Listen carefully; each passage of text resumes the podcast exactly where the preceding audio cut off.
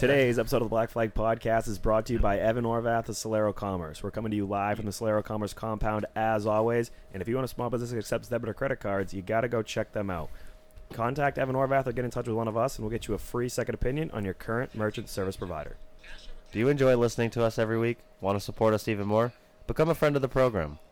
Patreon.com slash Black Flag Podcast. For just four sixty nine Nice. Nice. a month, you get 20% off all of our merchandise, exclusive giveaways. Pat McAfee You can ask show us the uh, intro. any questions you may have on our Cash or Patreon cap is the title uh, of the show. question segment every week. That's all I heard. Or just leave us basically a virtual tip in our virtual tip jar. Become a friend of the program again today. That's patreon.com slash Black Flag Podcast. Lastly, do you like playing with toy cars and telling your significant other that they're collectibles? Yes. Do you enjoy badass memorabilia of grown ass men who are more successful than you? Well, after doing what Bradley and Bobby just told you to, do, head on over to circlebdiecast.com for all your diecast needs and merchandise. Why we should and cut be it, sure to probably use put it in the promo middle code sometime. BFP123 for $5 off purchases over $30. And one last thing before we get started, we'd like to give a shout out to the Graphics Coop, Any Racing News, and Damon Eugene Photography for all their support. Brad Keselowski is going to be showing You shown do the black actually flag. listen to our ads It's at the beginning of Black show. We Flag appreciate you. Podcast. Every fucking week. Fuck, I hate my fucking job. Race analysis. Yeah, but only girls pull hair, so. He forgets that if they changed the rules and took the champions provisional away, he wouldn't have been able to race the last two years. So uh, Occasional alcohol consumption. Jimmie Johnson is on pit road because I think he's the leader. And calling people on their shit. It refrains me from not beating the shit out of you right now because you asked me stupid stupid questions. This week's Black Flag Podcast is now in session. Hey, we edged him out. We beat him, so it's all good. Am I doing it? Yeah. Okay, so this is going to be episode 199 of the Black Flag Podcast. Ooh, Travis Pastrana. Trevor Piranha. Never heard of him. Uh, as always, I'm going to be Charlie Sanborn. That's at C Sanborn. I, I, I You're to gonna- my you're gonna be? You're gonna I'm play going. Charlie Sanborn just today? today, only today. Uh, to my left is Bradley Saucier. To his left is Bobby Timmons, and boys, we have Another a, redhead. a okay. It's We so have- red down here. yeah, I just have like a foot on him, but it's okay. Yeah, So most red. people do. Uh, uh, across from me, we do have a guest in studio for the first time since I believe Michael was it Christopher Jr. No, we had uh didn't didn't Joey Trent Dwyer Trent came down Trent here. Oh, Yeah, Joey, yeah. Oh, you're right. Wow, that was a long time ago. Uh, anyway, uh, Alman Evans is in front of me. Driving car number three out of Tamworth, New Hampshire. uh, probably the biggest Dale Earnhardt fan I have ever met, and For uh, Dale. we're going to argue a little bit on how much I think that Dale Earnhardt's overrated.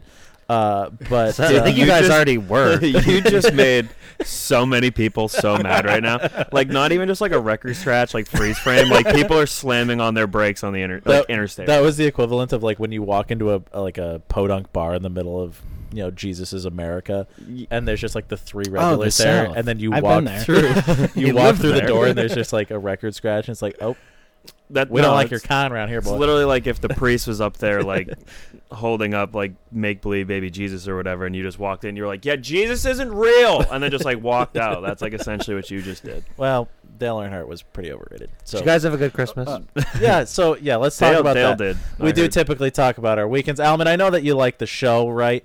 Uh, it's Um, okay. Yeah, you you do listen to it. You already admitted that it's part of your rotation uh, at work. Yes. so- that certainly helps. We had a guest once who, uh, uh, after getting done telling us what we should do differently, about halfway through the recording, admitted to us that he'd never listened to a single episode. So. Well, you really hate to see that, to be honest. Yeah, that Yeah. did happen. Uh, Yeah. That did happen. Uh, so yeah, let's uh, let's talk about our weekends. Christmas happened, boys. That was just a couple days ago on Sunday. Um, allegedly, that was Jesus' birthday. Uh, did you get anything good, Bobbert? no. Ouch. All right, Brad. Now, shout Uh, out, apparently, my gift got lost in the mail, but it's okay. shout so, out to so my, far, my we've. So far, we've upset all Dale Senior fans in the whole Timmons family.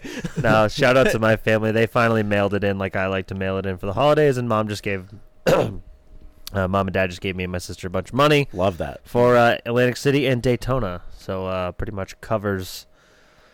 I had most of the trip, or had most of enough savings put away for those trips, but uh, Christmas certainly sealed the deal on those. I can I could probably go gamble guilt free now at Atlantic City. Um, Hmm. Booked my flights, or Hmm. going to book my flights for Daytona tomorrow, and uh, yeah, good Christmas. Spent it with the fam. Ate way too much food, like a lot of food.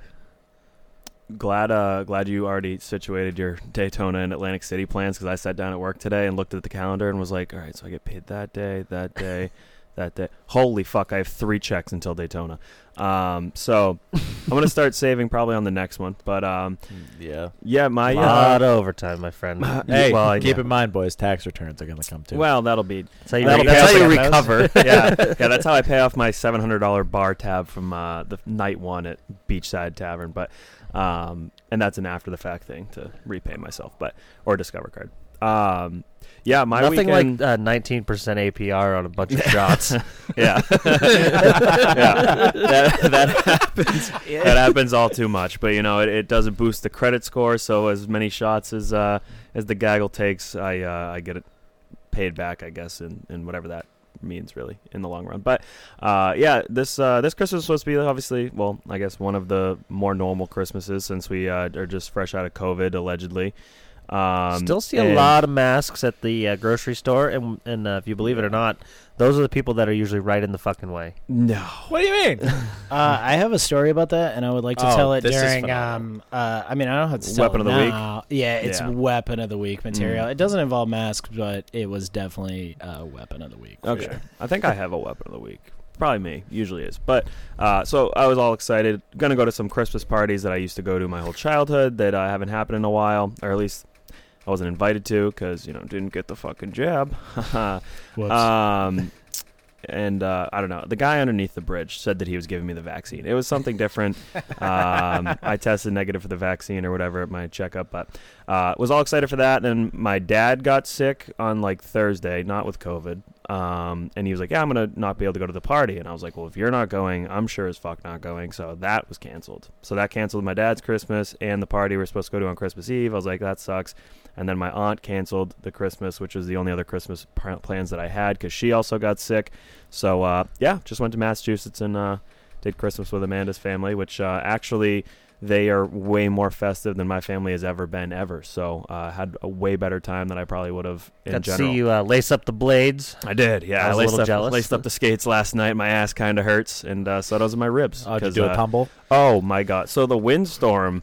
Funny thing about that was uh, it was rain uh, for a reason because it was too warm. So then the ice obviously like melted a little bit, at least the top layer. So the whole entire rink just was sticks underneath the ice. So like, and there was like literally That's we, tough. We went around with like a big spotlight. Tough break. hate it. Hate it for the boys back in the shop. I, I'm not kidding when I say that, like, i at certain areas of where we were skating, if you would have fallen, you would have legitimately got impaled through, like, your back and into, like, a very important organ. Pod Because, hockey, like, but extreme. it was which like is, it was which like a is bad, Yeah, right? uh, allegedly. Can you imagine I how much do it. better hockey would be if they just had projectiles sticking out of the ice? yeah. You fucking imagine. Well, we're like skating around with like a big like spotlight, and there's literally like full like huge branches and like parts of trees underneath the water, and it's just sticking up, and so it's just like really. Nobody thought to grab just a sticks. just a hacksaw and like cut them down. Oh, no, there there was too much to even. St- if you would have started doing that, you would have been out there all He'd day, all be night. So yeah, we we just Yeah, it was a very, chances then. it was a very last minute decision, and no one got impaled. But uh, yeah, I I got so far I've done Christmas with just Amanda, and uh, got uh, tickets to Theo Von. So so far we're winning on uh, on Christmas. I don't for know who that is. Okay, well that's you're fired. I don't know who Dale Senior is. I specifically Uh, remember how I told you you, wouldn't. a couple weeks ago when we were at Buffalo Wild Wings that I watched some Theo Von. Yeah. That was strictly because I'd never heard of him. Yeah, And Abby's Funny like, little bastard. Oh, so you were just like me. Abby's like, hey, so Amanda got Brad tickets to Theo Von in Boston in March. Is that something you want to do? I'm like, I don't know, maybe. Like until she told me it was a Saturday, and then I'm like, absolutely not. But we watched anyway, and Mm. uh, I, I, that's kind of funny. I can attest that I, I don't know what a Theo Von is. Oh, but Never you, heard of her. You Yeah. would. I can't believe that you don't know So- who they are, but you would find out. Click on the Fuck, Netflix app they, on your television. Never heard of it. type in Theo Von. I don't have a touchscreen TV, but hit play. yeah, when you when you jump on your Southwest flight tomorrow, just click on the Uh, screen Netflix. R.I.P. and- uh, well, you gotta click the button on your remote to get it up. It's the same fucking thing. yeah, yeah. No, very funny stand-up comedian. Or the X Okay. on your Highly PS4 recommend. I will have to controller. check it out, Brad. Thank you. Yeah. uh, yeah, Christmas. Uh, Christmas. Uh, Mary so Chrysler. Yeah, do you got Uh, anything to announce? Ah, well, you know, Bob, uh, we made it official. Uh, I know that you guys knew for a little while now, but the uh, first ever Black Flag baby That will we know be about. will be uh, oh, Yikes. somebody had to say. I think Reagan said Reagan it on the did, on yeah. the announcement. It's pretty hilarious. And somebody else was like, "Surprised it took this long." Yeah. and uh, yeah, yeah. Uh, no, the first Black Flag baby is going to come onto the scene around June of 2023. Uh, Lindsay and I are very, very excited. Um, you guys have known for a couple, Months. about a mo- month. Whenever, whenever more, probably. we went to the hooky game, I think it was beginning Yeah. of November. Yeah, so um, a lot of our uh, gifts, even though it was only two days officially that we told everybody, uh, a lot of the gifts revolved around baby stuff, which was cool. Bradley and Uncle Brad and Aunt Amanda got uh, some sick little vans for the the chitlin, and then uh, we went over to uh, Lindsay's brother's house for a little bit, and we got more vans for the baby, and uh, nice little. I get it's a bat. What's the difference between a bassinet and a crib? Cribs one's a, where all the one's a homies dog chill. and one is a gang. So I'm pretty think sure we nailed it, Brad. hey, uh, that's a side note on the Cribs thing. Have you guys ever seen uh, Dale Earnhardt Jr.'s like MTV Cribs episode? It's That's on- incredible. that's on YouTube when it was like 2001, like right after his dad died, and it's just like the most out of pocket thing I've ever seen. He's it's wearing- like it's a he's double. wearing- It's the double wide trailer that's across from DEI, but they had like renovated the basement to look like a nightclub in Charlotte. It and was it a is- nightclub, yeah. yeah, and he's just wearing like an affliction sh- t-shirt, but it's like a three XL. with huge baggy jeans. and like Just and sign like- of the times. yeah, yeah, it is Some just like the tips. funniest thing you've ever seen. So anyway, highly recommend. It's on YouTube. It's Yeah. like there's like four pixels to the whole video, but it's fantastic. yeah, it, it, it was filmed with a potato. I'm pretty sure. He's got like a rogue status hat on. oh, I like guarantee it. Guarantee it. No, I think it was Uh, the Budweiser hat, but it backwards, like you always did. Mm. Yeah, it's fantastic. So uh, yeah, so I, I I got conned into putting a, a bassinet together, which is basically just an overgrown laundry basket that you put. Wasn't human that in. what the, the, the red coach used in the war? I think. so. No, that's a bayonet. Oh, No, it's not that. Uh, Same thing, but like completely different. I think it's a musical instrument. no, that's a Mm, that's no. a that's, Wait, no, no, those I know what it is. Tones. Those are the Mighty It's Mighty one of those Tones. EDM DJs. Avicii. Oh no, that's Bass Nectar. Oh, Steve Aoki. That- so that you're was putting your Steve Aoki together. Yeah, I'm putting I'm putting our uh, Your wh- Dead Mal Five together. uh, I'm, I'm putting this fucking uh, emo night Brooklyn together. And, um, uh, yeah, that that has now become our, our collection area for baby shit. And uh, I've never purchased diapers before, but now we've we've done that. But no, we're very excited. Uh, we're gonna find out if it's a boy or a girl in about a month or so. So uh, we're gonna see if we're gonna have either a Charles the Fourth or a, a little A Lucy. Lindsay Jr. Uh, yeah. Does that know how that works? Uh, you know, I don't know, Bob. Uh, but yeah, no, it was, it was a good Christmas, and uh, yesterday didn't do really anything, and then today also didn't do anything because old whiz bang in front of us here showed up, Oh, and whiz bang. we've been hanging out. Now, you are the banger of whiz. now uh, this is Alman Evans. Uh, Bobby and I have known him for I've actually known him as probably as long as I've known you. yeah. T- Well, I don't know. What year did you start racing? Uh, Might have been a year it was after. 2002. Yeah, so I've known you so, yeah. for six months less. So in 2001, I have actually like a pretty funny story. So in 2001, um, we started going. Uh, so Aaron Ricker, the Rickers and my family and all that have been friends for like a long time, and um, so Aaron started racing at Beech Ridge in the go karts and stuff in 2001. But I remember going to the track with them because my dad was helping George Ricker out quite a bit, and standing in if anybody remembers the go-kart track at beech ridge but all the people watching stood in the field that was like just before turn one Yeah, of the so big for track those that don't Yeah. know, there was a like a at the Yeah, start and finish line of the big car track. There was like a cutaway. So then you went through that down the infield pit road, but the wrong direction, and then the there was another cutaway yeah into turn four of the big track. It was the most botched abortion of a go kart track. Oh no! It was ever seen in actually pretty life. fantastic. So I, so I remember had it being three like, different elevations. yeah. I remember being like six years old and then uh, watching the box hawk feature. And Bobby Timmons Oh, no. uh, just rifled it into turn one um, You know until he could that see was? Jesus. you, Bobby. You know I don't that it was? It could That have was him. That was no, his don't- No, it wasn't. I facts get in the way of four your every story. time. It's different. He rifles it into turn one till he sees Jesus, blows over the dirt banking, and lands in and amongst air. all of us. Huge air. I mean, So- it had to have been a foot off the ground, and I'm like, I'm like, yeah, Dad, we're doing this next year for sure. So what happened? I don't remember a lot from that year, but Charlie, you well, did. yeah, you, were like ten years old. I was That at like was the. No, you were I was probably eight. like eight years I was old. eight. Yeah, I was at the back say. of the field because I sucked pond water when I started, and I remember you And hitting I did a even lot of shit. Yeah, when it you was pretty first bad. like we can we can dive into it deeper on a rainy day, but I almost got asked to stop racing because I was so bad. But luckily, uh, Joe Pastore Senior was like, "No, no, can't run customers away. We're just gonna make you start last every night until you figure it the fuck out." And I did. Forever thankful for that. Anyways, I was running at the back he of was the pack. he was a good racing uh, Oh, yeah. like promoter to be Yeah. honest like we always we like had troubles with him a little bit just because um my well George Ricker and my dad like to cheat all the time You're but kidding. but uh Aaron won an awful lot of races back then. hey uh hey just because we were smarter than the rule book that didn't mean nothing but anyway uh Mhm. no I've he heard a was a, really that. good he was a really good race promoter and I appreciate everything he did um, for that deal but yeah so So Charlie, continue. Charlie, we, it was his first night ever. Earlier in the night, Charlie hit an ambulance.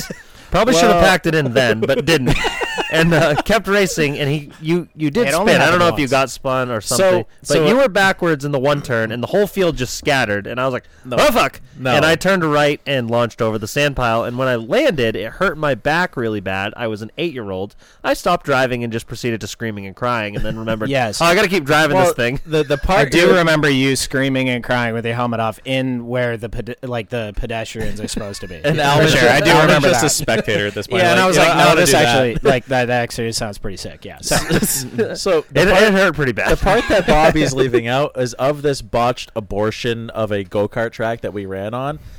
The turn four to the go kart track was also turn four of the big track. Well, there was a light pole there with a bunch of dirt that kind of just like washed onto the racetrack. And he's leaving out that one, I already did not know what I was doing. Two, I didn't know where the groove was. Three, I hit the dirt every lap. Yeah, Never well, that, you were way too fucking high because the rest of us Yeah. had no problem getting through Well, the, yeah, because clean all you part. fucking clowns are going through the dirt coming up off of four because that shot you in the right direction to go down the front stretch, which Yeah, I whatever. later figured out. see, I got kind of lucky on that deal because Aaron had already been doing it for a couple years, so it was like, oh, Aaron was like, walk me through the track, like, Yeah. f- you oh, they did okay, all that for me how- too, but it didn't fucking matter. Yeah. Anytime somebody No, got up beside me, I, I just don't hung a right or a left. I was literally following Aaron when I hit an ambulance, so it didn't help me much. Well, yeah, I actually do remember that as well because I followed Aaron around. Maybe it was the same. I think it was a year later that I started than you. I don't know, but I hit really fucking hard. yeah. I remember yeah, that. Charlie started in 01 as well. And, uh, Okay, yeah, I'm July pretty sure mine 27th, was 2001 was my first race. Well, that was good. Uh, the night Allman went. So Yeah. Yeah, yeah. So Aaron was such But a anyway, fucking so- prick when we were kids. He was such an He is, asshole. uh, and I always remember he was like, for some reason, he was like one of like the oh my god, that's the, one of the older kids, and like he's really not even that much older Yeah, than us. He would have been a year or two at the most. Yeah. But like I remember him and Tucker Miller and Bradley Babb were like they were the guys. Oh, Tucker Miller, dude, I haven't heard that name in a long They were time. running up I front couldn't have every told week. you that name until you just said. I it. went to school with him, so it was easier to remember. Um, he lives in Yeah. Windham, but we parked next to the Rickers, and Aaron was so mean to me. He was such a bully. He was- but Susan and George were the absolute nicest. Like I was so f- I cannot emphasize how fucking bad I was at go karts when I started. Like turned it around pretty quickly, but George always was just like.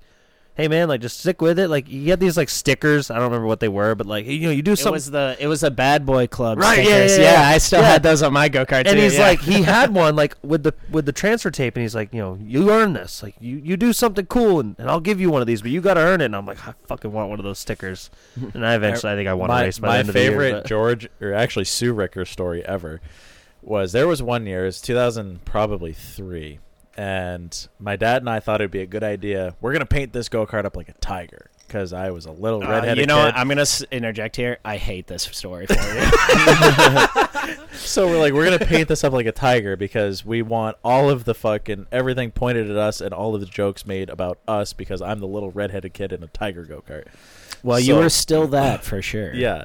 So now we had like i smell a throwback paint scheme coming we had like Uh, zero. could you imagine a dollars. Pontiac nose with a tiger on it? Dude? Come on, cody connor sandboard over here dude. So- Cody Connor, don't talk to me about we, Cody Connor. we had like we had like no money at all. So we came up with this grand scheme and we're like, fuck, we don't know how to do that for zero dollars. So we literally went to like Hobby Lobbies. Hobby Lobby, got like a roll of cheap like Well, ten oh, dollar hold on, it's. New England, so it would have been a. Uh, isn't there like something like that? movie gallery. I don't know. Uh, okay, But- sure. Yeah. i just remember this go-kart 10 being in the main mall and the vinyl peeling itself Yeah. off So it wasn't vinyl, it was I like paint. I Well, like whatever it was. I like cut the sh- random stripes out and all this. I'm like, Dad, I don't know how to make a fucking face out of this. Oh, don't worry. My grandmother, bless her heart, she's 93 years old now. She used to paint. Well, she got appointed, hey, make this look like a tiger. Basically, it was two googly eyes and like cat whiskers. I love that. and I'm like, well, it that's was not pretty it, good looking. I- If Aaron Ricker hadn't shown up that year, it'd have been pretty good. I was was that like, the year he had the airbrushed eagle okay, go-kart? so there is no, a I'm story. not done yet, for fuck's sake. Uh, No, it was the year Fuck after. the podcast. We're just having a trip down memory lane. Is all we're doing. so we have this like Poor googly Brad. eyed He might as well just leave. Yeah, no, I, I have to keep adjusting audio. Fucking. Uh, yeah, I don't know if I'm yelling into this thing or So- if I'm whispering. I can't tell. No, you're. So you're I have this googly-eyed fucking tabby cat go-kart. Uh, It looked like one of the cats you have upstairs. I raced it literally. I'm not even joking. Maybe three times. And Sue Ricker comes up to me. and She's like, "I just can't anymore." and I'm like, "What's going on?" She's like, "I had this made for you." and it was literally like a It was like, a, f- Bengals logo. It was like almost. a three foot fucking tiger face made out of black vinyl. And she's like, just please put this on instead of what is on there. I was like, yes, ma'am. So I'm pumped, ready to go. Well, my dad was very much the type of like go kart dad of like, I'm not working on this thing without you. And you like you better work on this thing by yourself more often than not. So I'm like nine, eight, nine, maybe at this time. And I am trying to figure out how to put this big fucking tiger fucking decal trimming the whiskers. on a go kart nose, which is literally the definition of a compound Uh, curve. it's Oh, like yeah, it the goes worst. nine ever. different directions. and I I could not have fucked it up any like more possible ever. So I fucked it up in the part where like the nose was, and it didn't even look like a tiger anymore. It looked like a fucking pregnant seagull or something. and my dad's like, "I have the fix for that." And we went to like I'm gonna find a picture. of this thing 'cause I AutoZone? know it exists. we went to like AutoZone or weapon. some shit, and we got like the like you know how like AutoZone you can get like chrome and like duct tape, and that's it. Yeah. Well, we got the like the Band Aid decal, and that went over the nose, and we're like, Oh yeah, I That'll do. do. Remember, I That'll do, do. remember that. and uh, that's what we raced. So, so the story that Bobby was going to bring up about the tiger or the airbrushed, um, like eagle, and then the tiger the same year that Charlie had his homemade tiger. It was actually, and I, I feel really bad. My dad absolutely Look at know. this fucking thing. But it was a, it was a. Uh, Hold on. Is that yeah, before it? dude, Yeah, it looks there it good. Come on. Come on. Look at that. Dude, it's that's fresh as fuck, Bobby. That thing's So- cross-eyed. yeah, fucking just hit an ambulance. It's got like that was that was two years later. It's got like yeah. the, the black nose and the white whiskers painted on like some slut for Halloween was trying to be a cat. Hey, dude, we love sluts for Halloween. Don't say nothing about that. Dude, I All remember right. getting so mad at my dad because I'm like eight and I'm like I'm like trying to figure out how to letter Save that this thing. we can put on the show post. I'm trying to figure out how to letter the fucking thing. Literally on the kitchen table of our apartment, that the biggest part of the apartment was the fucking hallway. And I have this go kart body posted up in like the kitchen table. And I'm like trying to make eyes for it. And my Yeah. dad was just getting madder and madder and madder at me because I didn't know how to make Dude, the eyes scary out of thing is- vinyl. The scary thing is like your dad's getting madder and madder was like it was just like one of the, it's like a pot coming to boil. Like you Oh, can yeah. you're like you're like I don't know if he's yeah, I don't know if he's mad. I don't know if he's like okay with it, but then it just fucking like how explodes. it only had three teeth per side and just a wide open gap in the middle. It's a Maine tiger, that's why. Oxford one of It's one of them. It's one of them ones that they can legally have at the Gray Petting Zoo. oh no. so no, all That's I when was they gonna get say tranquilized so that the little kids can pet it. Meanwhile, Aaron Ricker's go kart from that year is this full like airbrushed badass so- eagle with American flag coming out of its face. So the story behind that was it was actually a guy local to Tamworth, and I feel really bad that I don't know his name, and he passed away years ago. But he was him just like this, maybe sure, um, but he was this really old guy, but he was a badass painter, this, and, this and little he, redheaded buddy. he just uh, yeah, there's That's me right there. You Yeah. should add that to the show notes right there. um, Especially so, after I tell the story about this win. Oh. So, well, you know, you hate to see Bobby Timmons lose. So anyway, I finished second. It was a Um, sore loser. so anyway, but this guy, this guy just uh, he would just sit on his couch with the go kart body on his lap and just watch TV and paint them.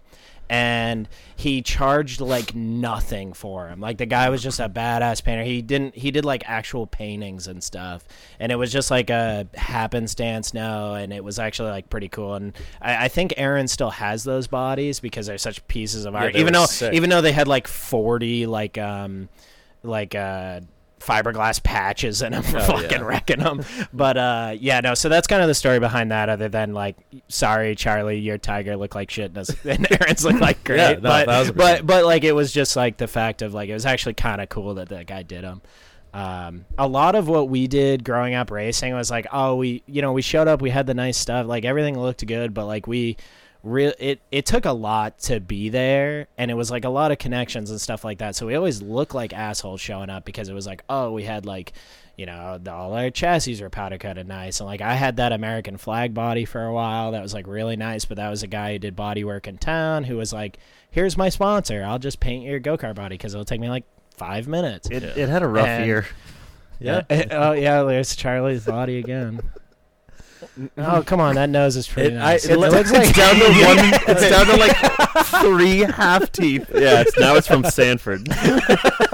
but there's still the black outline of where the teeth used to be. Yeah, I, I, which no is whisk- wild because no like, whiskers either. Those are gone. it- it's also crazy how many pictures there are of that. Which, looking back, was probably people making fun of it and be like, "This is fucking no terrible." probably No, not. this there is was all from only- a guy that just happened to be there a couple weeks taking pictures. But I literally raced it like that for maybe three week, weeks before Sue was like, "Please fix this." yeah, it wasn't very. Yeah. I love Yeah. the Rickers, by the Yeah. way. They're fantastic Oh, people. Yeah, Aaron, people. like you were saying, he was like he's kind of a shithead kid when he's younger. Oh yeah, him and I, him and I turned out to be. person. We were really good friends when Oh, we grew up and raced super late models together. Yeah, he's a fantastic human. So See, speaking of Aaron Ricker, I have never seen someone hit so hard at Beech Ridge Motor Speedway other than Aaron Ricker.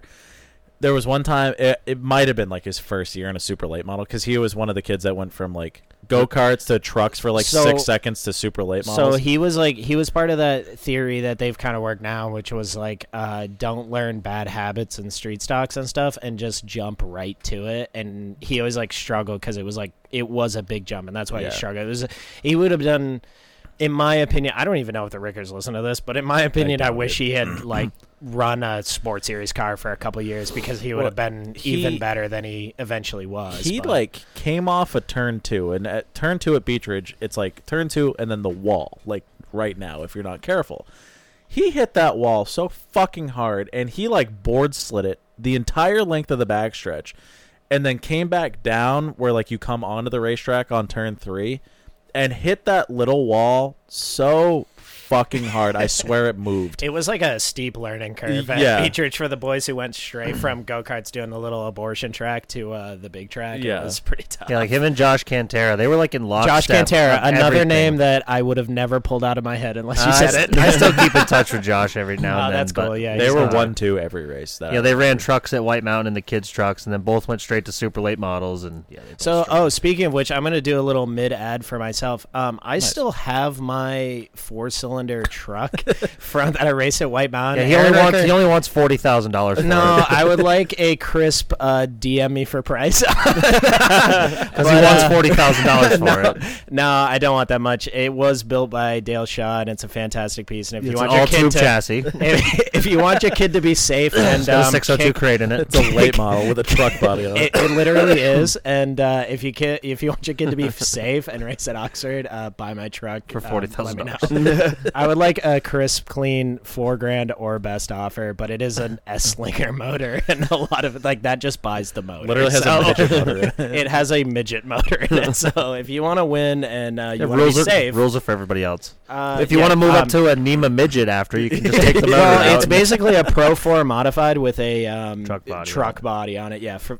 and treaded tires. I am sure. sure Jamie Heath or whoever does tech for uh, Friday nights at Oxford is going to let that fly. Yeah. Uh, if he doesn't know what a Ford looks like, he'll be fine. Which is why how we got away with it at White Mountain. but it's That's all the same Chevy reason. S10s. Ru- that's the same reason So- Rusty ran a Ford Ranger at White so Mountain too. this is a pretty funny story. So when I went to when we raced, I raced that for like one season. It was like a partial season. I was racing at um, Richmond Karting Speedway at the same time, and we ran that truck and.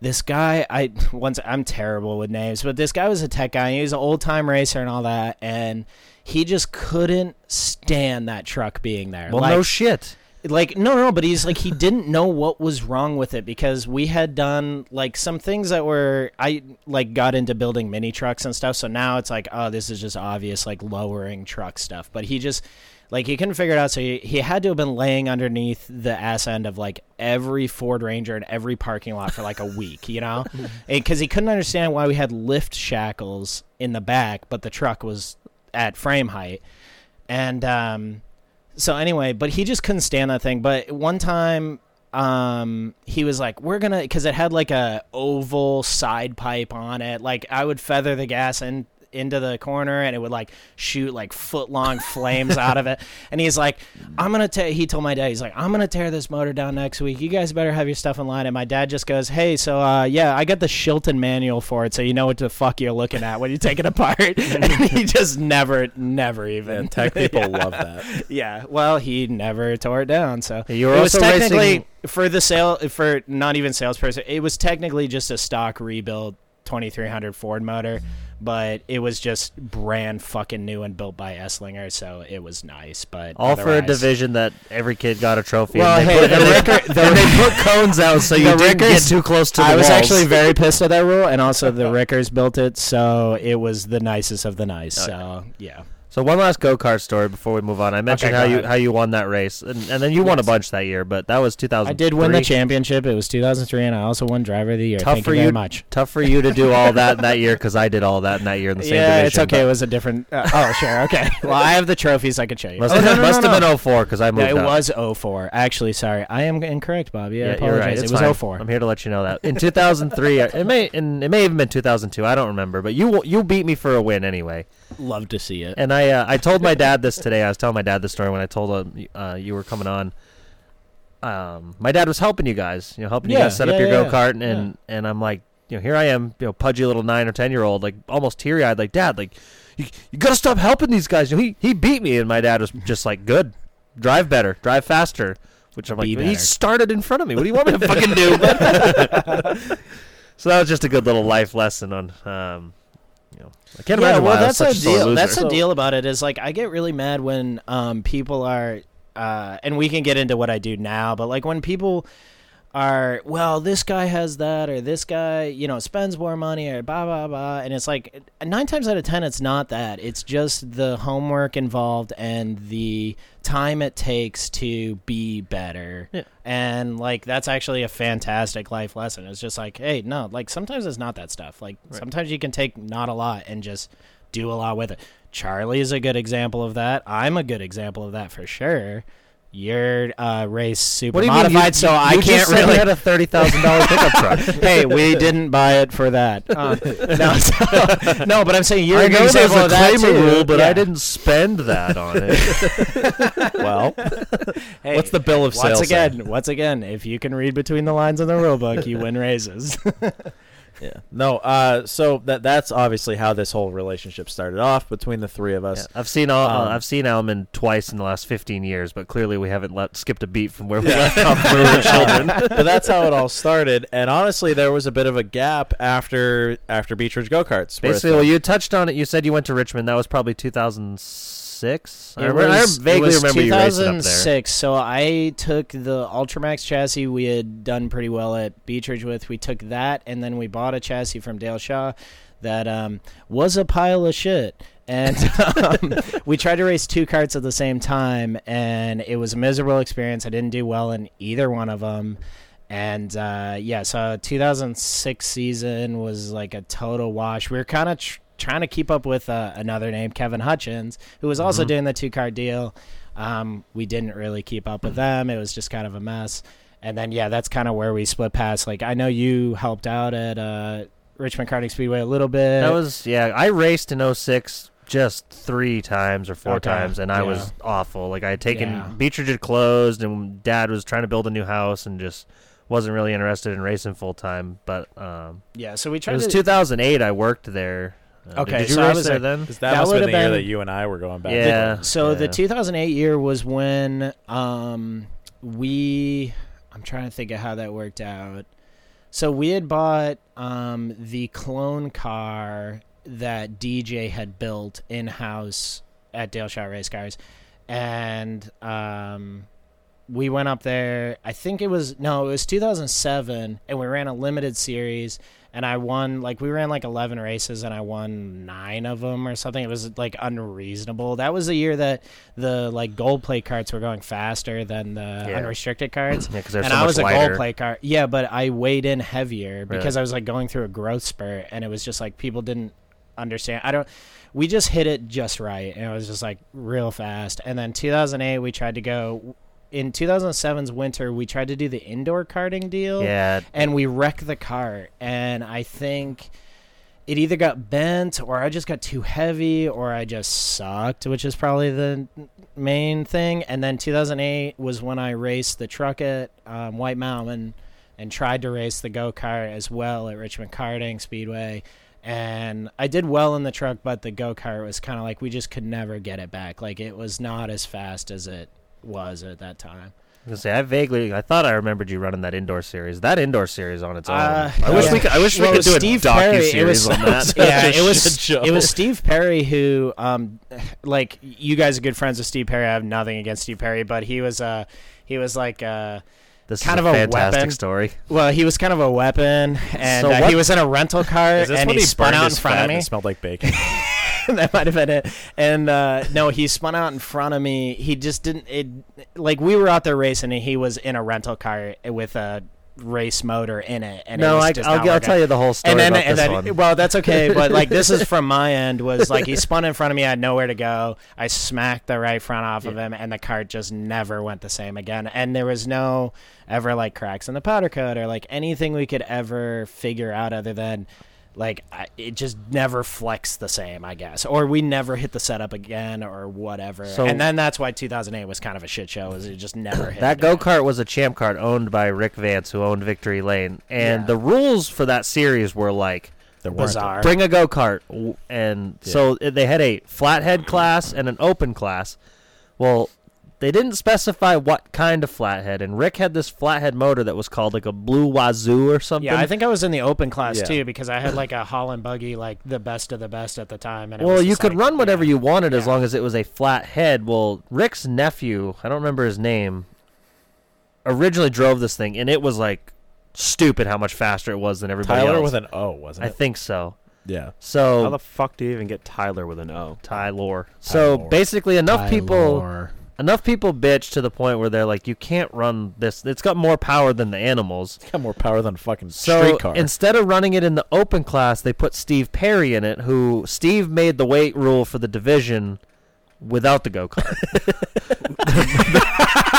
Well, the, see, that was the problem. It's like I just remember him coming off the corner. I'm just trying to like survive because we were they were death. they were death battles. Those Well, we yeah, well, we didn't know how to prep tires at the time because they had an open did. tire rule. We had an open tire rule at Richmond Karting Speedway, so we just ran Vegas, which were like the best tires you could Yeah. buy at the time, and that was it. And then we were like, okay, everybody's running like Burris's and like soaking them, and we tried to do that, and like had no fucking clue. So like my car was like really good for three laps, and then it would just fall the fuck right off, like. Like we just missed the tire prep altogether. So yeah, I just remember him coming out of the corner with just like a fucking snowmobile motor, and that's like, wow, wow, wow, wow, wow. The thing, I, got- I hot lapped it one day after work, and I'm like, "This thing is fucking awesome." and he's just like he's like literally like skipping the tires, not because the cart's bouncing, but because he's Just spinning got so much motor. yeah. Yeah. and then he just like loops it, and I just had like nowhere to go, and I was like, I was like, oh, fucking smacking, it, and like crushed the body and stuff, Wasn't- which that's no big deal, but it like it like bent like the spindle or something. We had to change all that stuff, and and it was uh Wasn't yeah. that a champ cart that they cut the cage off of eventually? No, it was Rick's uh, personal champ cart, and like I drove it once at Richmond. Putnam ran it a couple times. Like it went halfway decent. It was an old Titan or something. I, I will say this about that: like champ carts, champ carts are kind of like the weapon of go kart Oh, they're racing. now. awful. Like I They're owned awful. one. I or I didn't. My dad owned one that I raced. Was uh, he? We had one for like maybe like five races, and we couldn't do anything with it. And that's when we traded out for the other rocker cage we bought from Dale, and it was just like that was way better. I mean, that cart wasn't fast, but it was at least we knew how to work with it. Yeah, champ carts are miserable. Like Yeah. they're just. I've never. Other Oh. the, the only thing that made them fun was we got to race Atlantic City. Yeah. Yeah. The, speaking of champ carts, though, I had a fantastic time. It was probably two years ago. DJ Shaw came down to uh, Charlotte to run the WKA race, and he bought this is like still a thing. yeah, yeah, yeah, yeah, and they go way too fast at Charlotte. I can tell you. Yeah, that. they run the quarter Yeah. mile on the front Oh stretch. yeah, they run the legend car track. Yeah, so uh, DJ got this champ car, and I was like, "Hey, why don't you get a fucking flat car?" You know, and he's like, "Well, I have kids, and I don't want to die." And I was like, You know, I was like, "Yeah, fair. that's a that's a fair point." And then, um, so then we're sit- standing out there watching practice of the flat carts.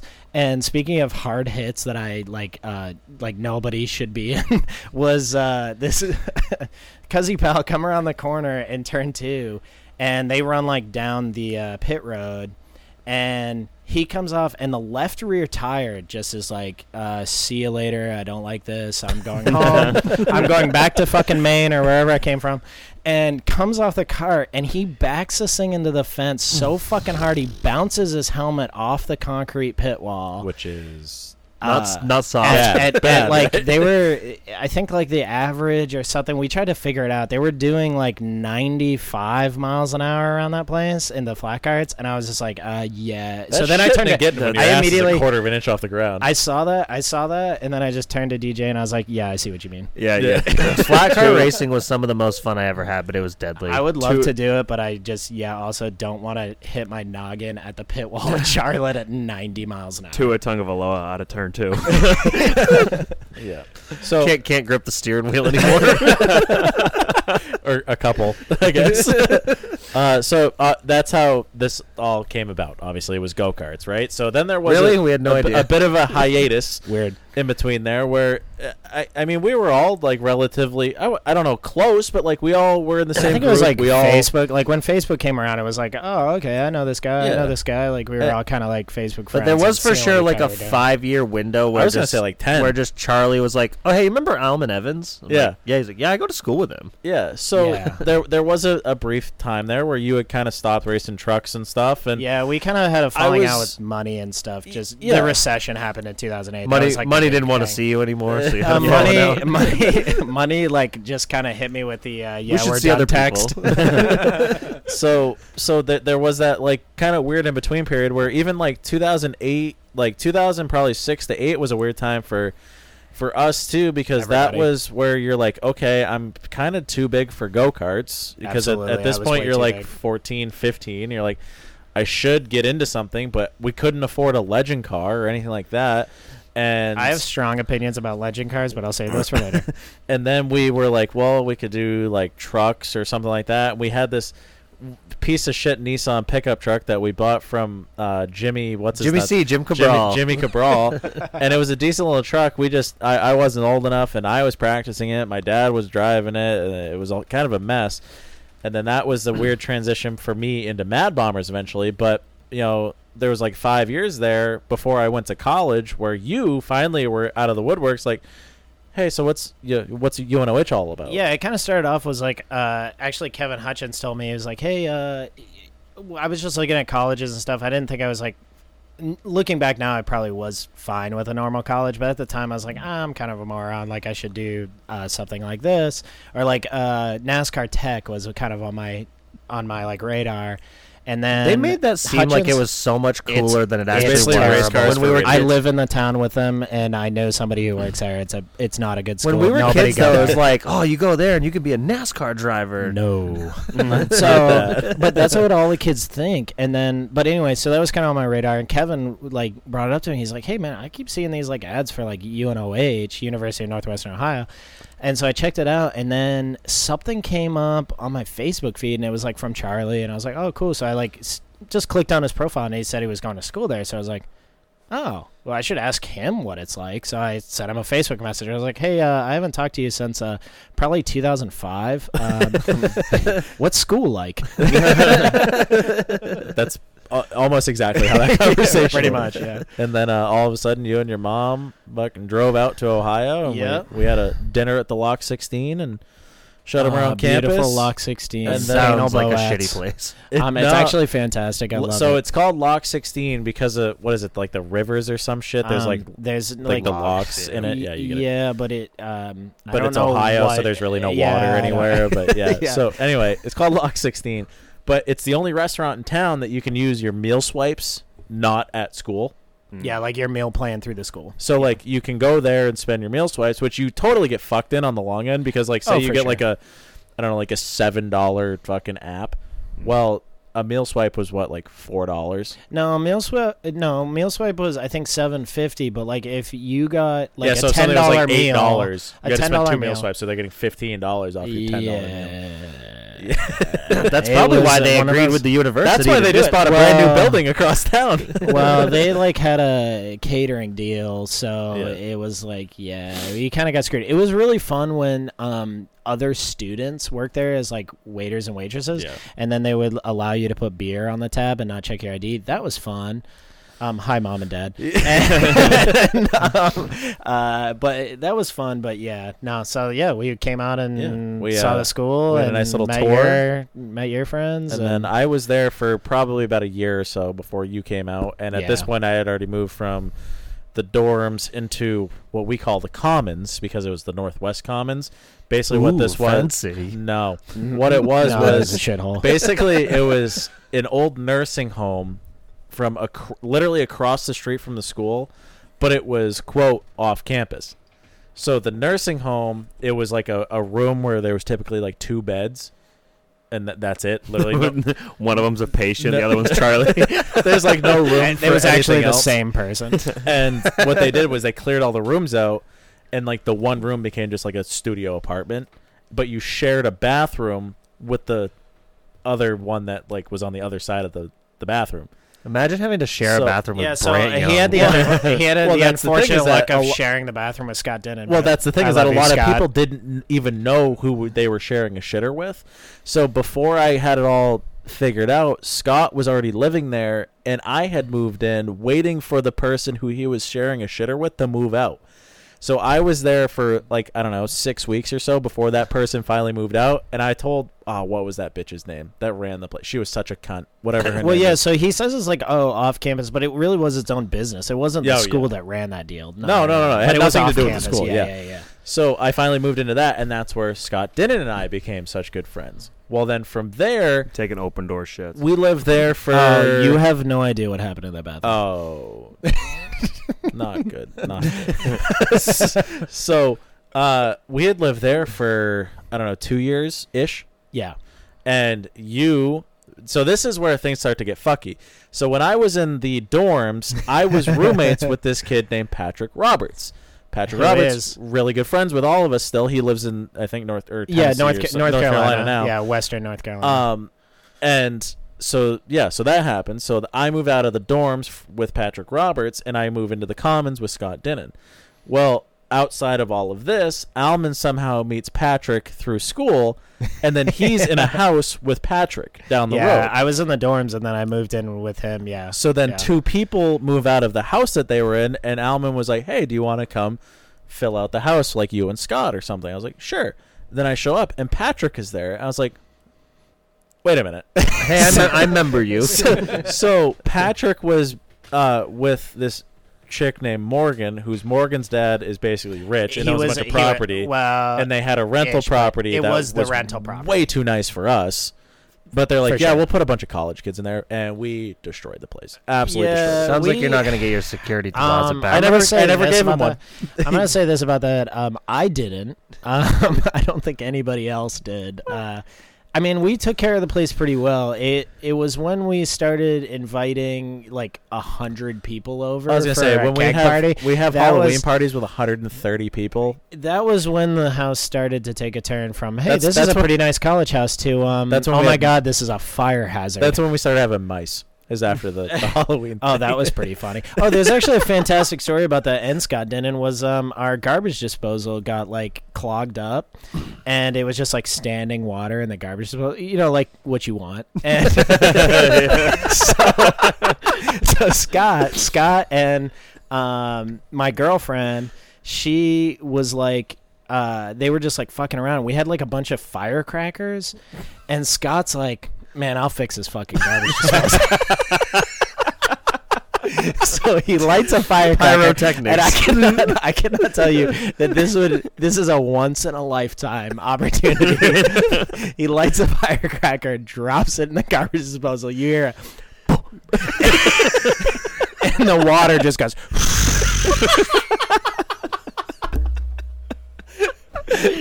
And um, yeah, more true. Problem solved. and then um, and then it happened again, and I tried it, but I didn't have the magic touch like Scott did, so it didn't work. It just went. it just went. no, no, it just went. and then um, nothing happened. water And I had to went call my everywhere. landlord. this house was actually sick. So it was it was a three bedroom in the middle level and then there was like a makeshift bedroom in the basement. So it was a four bedroom house, full basement. We had a one bay attached garage and like a two and a half Yeah, it was like ish two. Yeah. detached garage where I actually at one point I had my race car. Scott had some piece of shit fucking I don't even know what that is. Nissan. Could be. And then at later on, Sydney had a car in there and all Sydney sorts of had stuff. a Toyota Supra, And then I started renting the Bat Cave down the street with Mike Learman. And love a Mike Learman. Yes. Shout out. And from there, we had like 130 people over for a Halloween party once. And then after this is all cleared out, the house very much would go from like absolutely fucking destroyed on like a Saturday night. Sunday it was clean, and then the rest of the week it was all right. And then like 100 people would come over again Friday and Saturday and destroy it. And then we like it was basically just that vicious cycle. Yeah, we did a Uh, good job of like keeping it clean. Like Yeah. if uh if we had like 130 people over, then we made it nice the Yeah. next day. I mean, we were also like 20, 20 to 20, 22 or yeah. whatever, and it was like, oh, cool, we can wake up with no hangovers, and we would clean the house. Well, and when he says wake up, it was 1:30, but still. yeah, but I still didn't have a hangover, which was nice. but uh, the, the the there was one time though I went to get something out of the underneath the sink in the kitchen, and I saw mouse shit. I'm like, well, you can't have that, right? Get the I mean, it's not- firecrackers. it's so I don't. I think you were. It's not th- exactly what you want. I think you were there that night too, because Yeah. I had that big TV that's in the living room in our living room, which was a huge living room.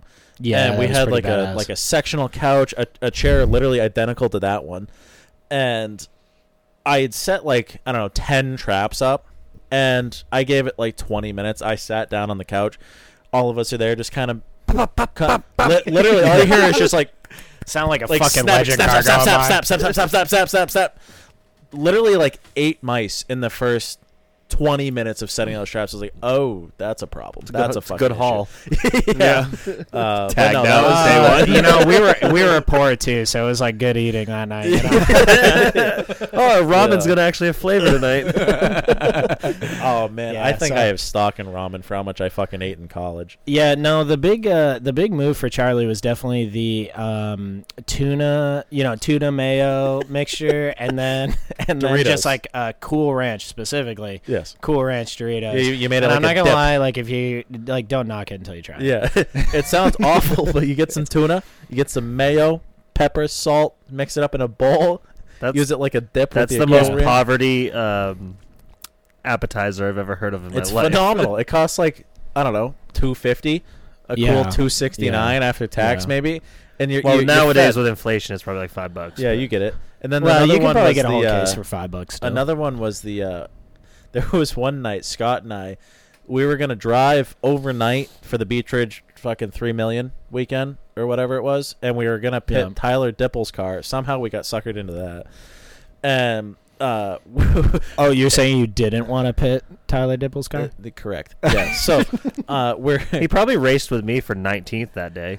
uh, he, Hey, he Bobby was pretty now, fucking quick that worth. day, 19th. Two laps down by halfway. Tyler the Dipple- 300 lap race makes for a long fucking day. Tyler Dipple did so well at super late models that he now races drag boats. So he was Did a I dirt, he was a dirt guy back then, though. I don't know. he was doing like a little think bit that pavement deal was like a dip into the toe. Do I want to race NASCAR? Oh no, these are stupid. I do right like a drag boat just because, um, like, fuck everything else about life. so so Scott and I are like, well, we're We're about trying to, to skip drive this jet plane across the Yeah, water. 13 exactly. hours overnight after class tomorrow because we had Fridays off. So we had we do four tens. It was Monday, Tuesday, Wednesday, Thursday of class, and then we were on the motorsports team too. So we are basically doing four tens. yeah. So we're like, we're gonna leave after class Thursday, drive overnight, get there Friday. So we're looking at each other and we're like, fuck, it doesn't make sense to go get food, but like we cl- literally had no food at all. I had like a couple water bottles, probably 30 beers, and like I had I think a bag of rice and Scott had a bag of corn. And we're like, that's a meal. mean, So- you have water, rice, corn. What else the So- fuck so you need? literally- a beer to go with it. Yeah. Uh, no, made- Charlie wasn't drinking back then. Charlie didn't start drinking until he moved in with me. And I then bought him um, I made for it. MGDs for his birth for his 21st birthday, and then they sat in his refrigerator for like six months. And then uh, he moved into yeah. Oh, they did. Maybe. I remember. I don't yeah, remember that. Yeah, yeah, yeah. And then he moved Which in I with do me remember in the that. Like I, I remember you weren't like the super big partier, but just the thought of you not partying and drinking now is like no. no, it's like out of control. Like it, it is. And and then and then he moved in with me and um uh Caught yeah, up. things yeah, he caught up fast, honestly. Yeah. Maybe Yeah. maybe that's why this podcast kind of took off because I didn't drink until I was like after 21, anyways. Like I know a lot of people start at like I yeah, know, 12 I also here. didn't Not me drinking when I was 13. I also Yeah. didn't start well, drinking. till that's I the thing was like there were there were times like we'd have like the past weekend at Beech Ridge. I get sloshed off of some Coors Lights or whatever, some silver bullets with the pals in the park. Colorado But like, Kool Aid. but like I also I think it was- two miles from the racetrack, so I was like, I'm gonna go fucking home now. And then I didn't really ever get boozed up until probably my 21st. Well, no, that's a lie. I got tr- actually shithoused in the dorm once with Patrick because we had Yeah. a we, it was like a snow day. And we were already on campus. We're like, no classes. So Brant, of all fucking people, is like, let's do day drinking. I'm like, I don't know what that means, but sure. So I had It means like, you drink during the day. well, yeah, but I didn't. I You're didn't wel- know what I was y- y- doing. you're so welcome. it was like 25 minutes into it, and I had like seven Mike's Harders. Yeah, I didn't know what I was doing. Uh, There's a couple I puked, things- I puked so bad on those. There's a couple in I will never just have a said. Mike's. I will Yeah. never have a Mike's Harder again in That my was the first one. because I drank so much and I got so sick and fucking drunk. I passed Oh, out, literally passed out in the shower, and I broke the water heater to the entire dorm like house, which is eight bedrooms. So the That's way not an inconvenience. That's eight, eight nursing home stalls. It was well, no, no, no. Yeah, Yeah. it was eight bedrooms with eight showers. Yeah, Yeah, yeah, yeah. and I yeah. broke the Eight water showers. heater for the Yeah. entire unit that we were Yeah. in, and everybody. Yeah, it was was a bad day none to be pleased. like living above them. Yeah, yeah. So, because I was in the shower for like eleven. Thank God it was a hours. snow day and cold. Charlie's cooled it down. He takes 10 hour showers. now. yeah. So, uh, yeah. So then, my twenty-first birthday, we went to B Dubs in Lima, Ohio. Disgusting. My first ever legal drink was a Bud Heavy, and Disgusting. then we went. we went with An old like, red and white home wrecker. but we went with like the old Bud Diesel. we went with like thirty fucking people, didn't we? Um, yeah, It was all of yeah. 20. You were well, and and that was like a mess. It's like a whole separate story, but it was a mess on the girl you were crushing on, and then uh, I accidentally invited her ex boyfriend. Oh yeah. What a That's wingman. bad. Yeah, yeah, that did happen. Um, it was not my fucking fault, for the record. So I got I got my drink. he said, "Bring anyone who's around you," and he was around me. you know, that sounds about right. Yeah. so I have I have a Bud Heavy, and then um, fuck, I forgot all about that. Yikes. Uh, so every I, dro- li- I drove Patrick home because I think that might have literally been the first time. no, it every wasn't. single person at the table bought me a drink. So this is like my first like my first big day. And I, I'm like 25 fucking drinks into it, and the beat up staff was like, "Nah, he's fine. Just give him another one." So, Very not corporate of them. So uh, I went back home to the Commons, It's Ohio. That's and I do. still like my birthday was on like a fucking like Tuesday Discover or like a here Monday whatever. that year for whatever reason. So I had to go to class at like 7 a.m. the next day, and I woke up. I'm not even joking. Woke up on my tile floor underneath my bed, and I was like I do also up- remember that. I was like folded up in like a folding chair that I had set up for iRacing, and it looked like a fucking guillotine over. Oh, my his neck. iRacing setup is a pr- pretty fantastic story too. N- no. Yeah, it was a mess. That's that was the story. Maybe, maybe, maybe that's what the sign when you go into Ohio it says like "find it here" or whatever. Maybe that's what Oh, it means. Find like- alcoholism, baby. Yeah, yeah. Find find a find a corporate business that doesn't follow the corporate structure. Oh yeah, they, Oh, they for Applebee's. sure. Alcohol- yeah, oversee yeah. it. That's not what we called it. But we go to Applebee's also every easy. Thursday. Yeah, that'll get me canceled. Uh, they had like a horseshoe bar. Obviously, we would take over the bar every Thursday night, like and- every other Applebee's in the world. Yeah, No, but no, it no, was no, just no, no, us. no, no, no, no. Yeah, it was, was 20 just of us. college It- kids. yeah, they, that was the, probably the And most then they profitable closed- night of the week. They but- closed like at eleven. No, it wasn't because um I would get like six pitchers of beer and she charged me for one tall boy. So Well, yeah. it was definitely once we not had, the once we most had gone there, profitable. like I don't know, twelve weeks in a row, they were finally like, "Ah, no, they're cool," and they would just give us pitchers. And there was one time the the bartender's name was Jamie, by the way. She she would Love give us Jamie, shout out. Great, yeah, great human. Do you being. suppose she's listening?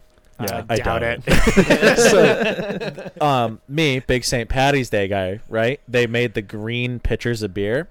Well, this is now like I don't know, November, September, whatever, October. And I'm like, hey, can I get another another pitcher? And she would make a green pitcher of Miller Lite every time. Didn't matter what time of the year it was. She was great. Fantastic story. Thank you for sharing. Yeah, she was phenomenal. Maybe they just had the green keg still back there. No, it she was- literally would put No, they were milking in the green cow Yeah. beers for sure. Mm. The beer cows. Yeah. Sorry. Yeah. So Yeah, so anyway, college so was I a did time. a I did a college. You and did a then I moved college. to North Carolina. So you were part of the group that went from Ohio back to basically stayed as a group and went to North Carolina. Yes.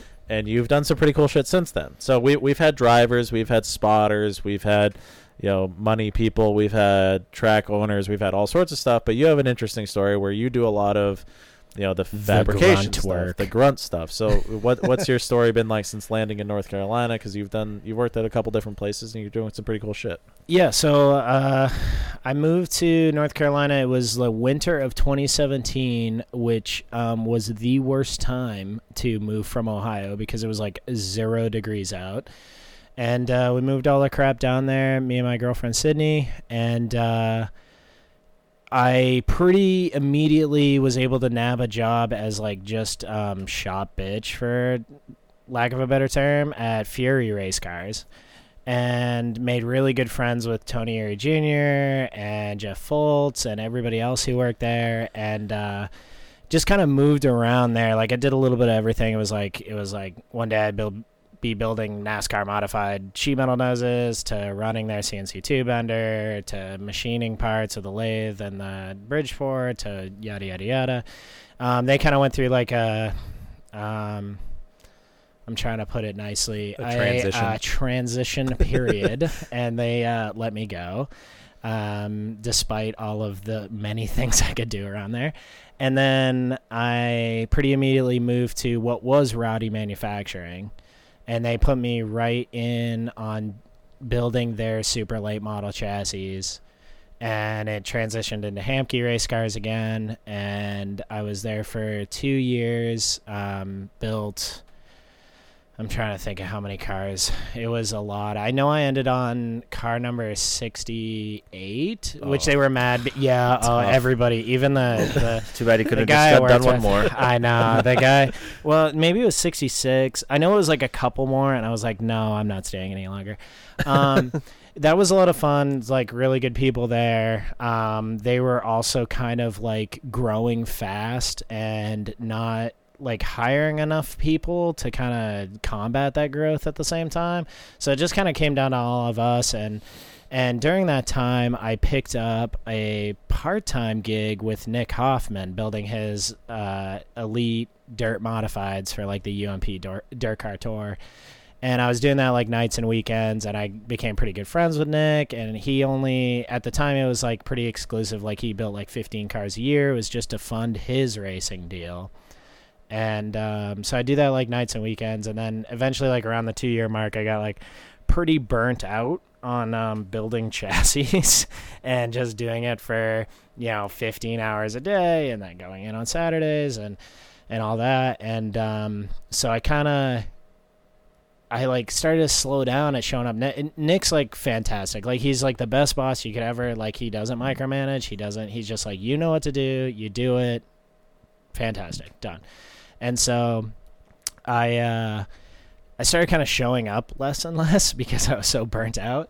And so finally, he pulled me, kind of pulled me aside one night, and he's like, "Hey, man, like, uh, you know, like I need this stuff done, and like, uh, like just kind of what's going on, like, you know." And and Nick's only a couple years older than me, so it's like talking to you guys, and and I was like, you know, man, like this is just getting old fast. like it's just a lot, a lot doing both, and like I don't know what to do about it. And he said, well. I just worked a deal with Justin Allgaier that we can just build chassis and parts and send them to Allgaier's shop in Illinois. And I would like to ramp up production. So would you like to just come and work for me?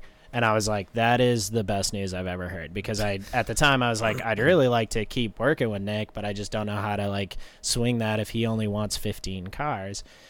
And uh, so I told him I was like, give me a month because I have health insurance at uh, Hamke, and I'm going to use the living hell out of it for a month, and and then I'm going to bail off this deal and work for you. And so I've been doing that for it's been over a year now. Um, we built uh, 35 cars last year. Um, it's like the business is booming, but it's like it's just in his parents' like two and a half bay garage. It feels like like the dream of like when you watch Days of Thunder where you build cars in a barn and you go race and it's just like that except it's now and the cars are fantastic. Nick wins a bunch of races. Yeah, for people that might live under a rock, Nick Yeah. Hoffman is like the best UMP dirt modified Yeah, driver in yeah. the country statistically. Yeah, yeah. Uh, I think Mike Harrison still kind of has a beat on like the actual stat, but uh, Harrison's getting a little older, and um, In terms of like winning percentage, though, it, it can't be even close. yeah, I think so- it's like per race he definitely has a beat. It's just Harrison has been doing it for like forty years. So yeah, I've never like- heard of that guy. So exactly, exactly. So, so it's like, yeah, definitely per race, he definitely has the best winning average, and um, so yeah, so I just been doing that. Um, it's pretty nice. Like we're just, uh, I'm like the main full main full time guy, and then um, he's got a few other guys that uh, jump in and do like he's got a guy who comes into sheet metal that does he owns his own business, and so he. Uh, he kind of jumps around a little bit and then he's got his guy that goes to the track with him and then his like neighbor does like control arms and stuff like that for him. But yeah i'm pretty much the guy who gets the chassis out of the building and two powder coat and then back It- so. it is pretty cool to see because obviously you've been a part of the i would say probably a bit of the spectrum where you know we went to school we saw what their version of quote professional was in terms of what it would be like to be on like a big team or something like that and then you go over to Hamke and Rowdy, whatever you want to call it at the time, and then you get into that side of things with like the, the asphalt late model stuff and all that Yeah. stuff. What what's been the biggest transition working for Nick? Not only is it like a mom and pop style shop, but like you're working on dirt cars. Like that that was never really in the the cards before, correct? No, like it, asphalt racing's always like my. That's always been my favorite. Um, but yeah, as far as like the professional thing, um, there's like it's di- it's different at like what I do. Like I've always worked for small businesses. So like yes, if you go to a team Penske, like it's a corporate company. Like you don't get to like you gotta not necessarily like any job you have to be on time and stuff, but it's like this is the schedule. You gotta request time off. You have to do this, that, and the other thing. Versus, you know, even working for Hamke, it was like a little more okay. Um, you know, give us a week notice, you know, and then like, okay, well, maybe we got to figure out your pay deal a little differently or whatever. We'll give you X amount of days off, da da da da. But it's like, it's just more relaxed, but it's also, you don't have the amount of people either. Like when I was at Hamke, there was, I think it was 16 people to totally like supply parts, build parts, build chassis, build bodies, put them all together, run them out the door with motors in them, like all that. And there was like 16 of us. When I was at, at Fury, there was 22, which was a little more manageable. Um, so like everybody did a little bit of everything to some extent. Like I, you know, some weekends I would have to work and stuff, and I'd be like hanging bodies just because that's what needed to be done. Um, but yeah, no, it's like it's nice. And then going to Nick, they, you know, he's just the type of guy that's like, like I said before, it's just, hey, you know what needs to get done. As long as you do it, we're happy. You know what I mean? And um, so yeah, no, it's been like really nice to do that, and it feels more like mom and pop. Like I like to show up to work and we can laugh and joke, and he's not like mad if I have to take a phone call or like you know what I mean. It's just yeah, it's a lot better than being like in a corporate setting. And like I always wanted to work in NASCAR or like be the guy, but like the the industry's changed so much that like it's not bad um, but it's just so corporate now that like hey if this is your screw or like if you are the transmission guy like or you're the body guy like this is all you do and that's it and like once your job's done that doesn't mean you get to go home you just have to stand around Do more. collect the paycheck no it's not even like do more it's just like okay this is like i'm here and then So there's not much incentive to like work harder. And of course, it's fantastic. You work for a cup team that wins all the time. You know what I mean? Then you're like, yeah, this is great. But if you work for a cup team that doesn't win all the time, you're like, man, I'm kind of like this one, one bolt in the scheme of all these bolts, and and We're running really 22nd matter. every week. Yeah, and we're running 22nd every week, and it like sucks, you know. So I don't know. I kind of like the small business and the short track. I'm a big short track guy. Like I'd rather do that, even if it's dirt or asphalt or whatever. And I like the dirt racing guys. Like they're just more down to earth, to be honest. And also like the. The late model guys got really frustrating when it was like the 12 year old kids. And like, we, there's this funny story. I, I'm not going to say who it was or anything, but Don't do it. We'll just bleep it. uh, I don't. I'm not gonna say who it was because I can't remember. Oh. but it was this kid. He had to have been like 15, and he comes so in the just shop. to say it was John Hunter Nemechek. Sure, sure. um, and he comes into the shop at Hamke. This is a Hamke, and they had custom poured. They uh, Kenny's Components did the fiber, uh, the carbon fiber seats. They had to do custom pours for him. Well, he comes in to get a seat poured. His dad is like a blue collar guy. He's wearing overalls, all this stuff. Obviously, like spending, you know, a late model from them was like 120 grand out the door, and they, uh, you know, this kid comes in and he gets a seaport and then he's standing there and he's like, Dad, I'm hot. Like, I'm to go sit in the truck or whatever. Dude, we had the AC in the building at like 76 degrees. And I'm like hustling around welding stuff, all that stuff. And this kid's like, eh. and I'm like, I don't want to build cars for these people, you know? And like, it's, it's just tough to see, like, man, is just like so spoiled and like not, I don't know. And not all of them are like that. I was telling you earlier, it's like, I know Casey Roderick fairly well. Love Casey Roderick. Big fan. Because he's like the guy who's like, he knows what's going on. He's always, every time he come and picked up his car or like had something fixed, he's always like wanted to talk to everybody in the shop and like ask, you know, questions and all that. And I was like, I always really liked people like that, but it was the little shithead 15 year olds. I was like, man, you don't deserve to be in a legend car. Say nothing about this fucking thing. You know what I mean? So, anyway, that was long winded, but Well, no, it's just interesting because like Bobby and I always know, like you were always the big Dale Earnhardt guy, right? love like, him. Big three, always on your go karts, everything. Then you slide into a role where you're literally working with one of the Eurys, so like that's got to be half-ass surreal in and of itself.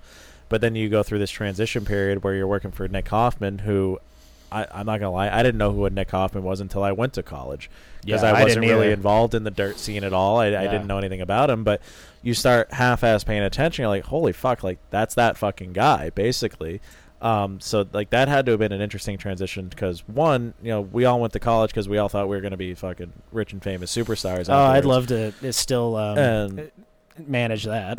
yeah, and you know, from there you end up working with one of the Eurys, which is quite literally, you know, Dale's cousin. Actually, and- both of them, because it Yeah. was uh, Eury Senior and Eury Junior. Eury Junior, you know, part owner of Fury, and making like really good friends with them was like really cool. Like listening to Pops, we called Eury Senior Pops. That was his name, and uh, just he just on breaks and stuff, just rifle into these old stories. And I was telling Charlie earlier, is like there's this fantastic story he talked about Dale Earnhardt, where like you know they love to drink. I mean, party, all that stuff, but he said Dale drink any kind of alcohol you put in front of him. You know, like if it was whiskey, tequila, Wide, wide, whatever, wide. wide, and, And drink you under the table. drink you under the table. But he said if Wild Turkey came out, Wed. he said he said if the Wild Turkey came out.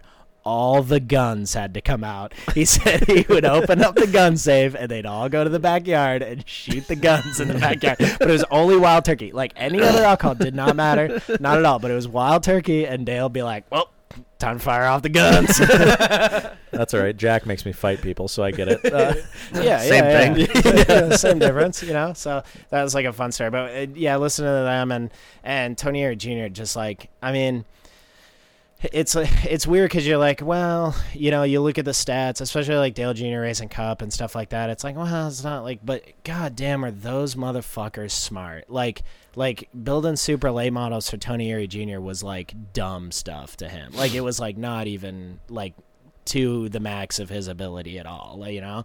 And it was just like, wow, like these guys, it's hard when you grow up and watch on TV and you're like, oh, so and so doesn't do very good. And it's like, no, no, no. All these guys, Charlie always says it. It's like these guys are the top of the top. Like they're still leagues ahead of anybody else. Well, I, th- I think the best comparison I've ever heard actually came from Rusty's dad, Wayno, where um, they were talking about like the caliber of these these Cup drivers, and like now is a little bit different, obviously, but like they're still They're doing still pretty good.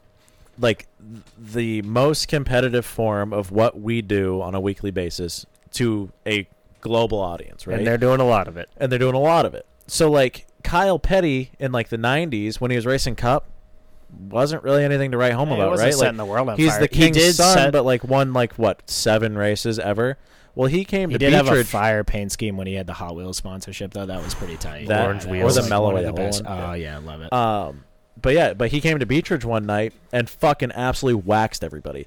So like that just shows you like even though these guys have like you you know say may, say that maybe they're a, a mediocre at the top level, they're still pretty fucking good. Yeah, my dad do. crew chief for Kenny Wallace at Thompson in 2004, and back then Kenny Wallace was the same thing, mid packer in the Cup Series, would occasionally peel off a Busch Series win, and my dad was excited. He was looking forward to it. He was driving uh, Scott Mulkern's backup car at Thompson, and Kenny ran. There was two Cup drivers in the field that night. It was before Loudon. Jimmy Spencer was in the PT Watts two. Kenny was in Scott's 84. Um, Jimmy wrecked Scott for the lead, but uh, either way, Jimmy won the race and Kenny finished second. Jimmy who? Spencer. Spencer. Oh, okay. And uh the Jimmy. The, uh, have some Showtime. fucking respect. or whatever his name was.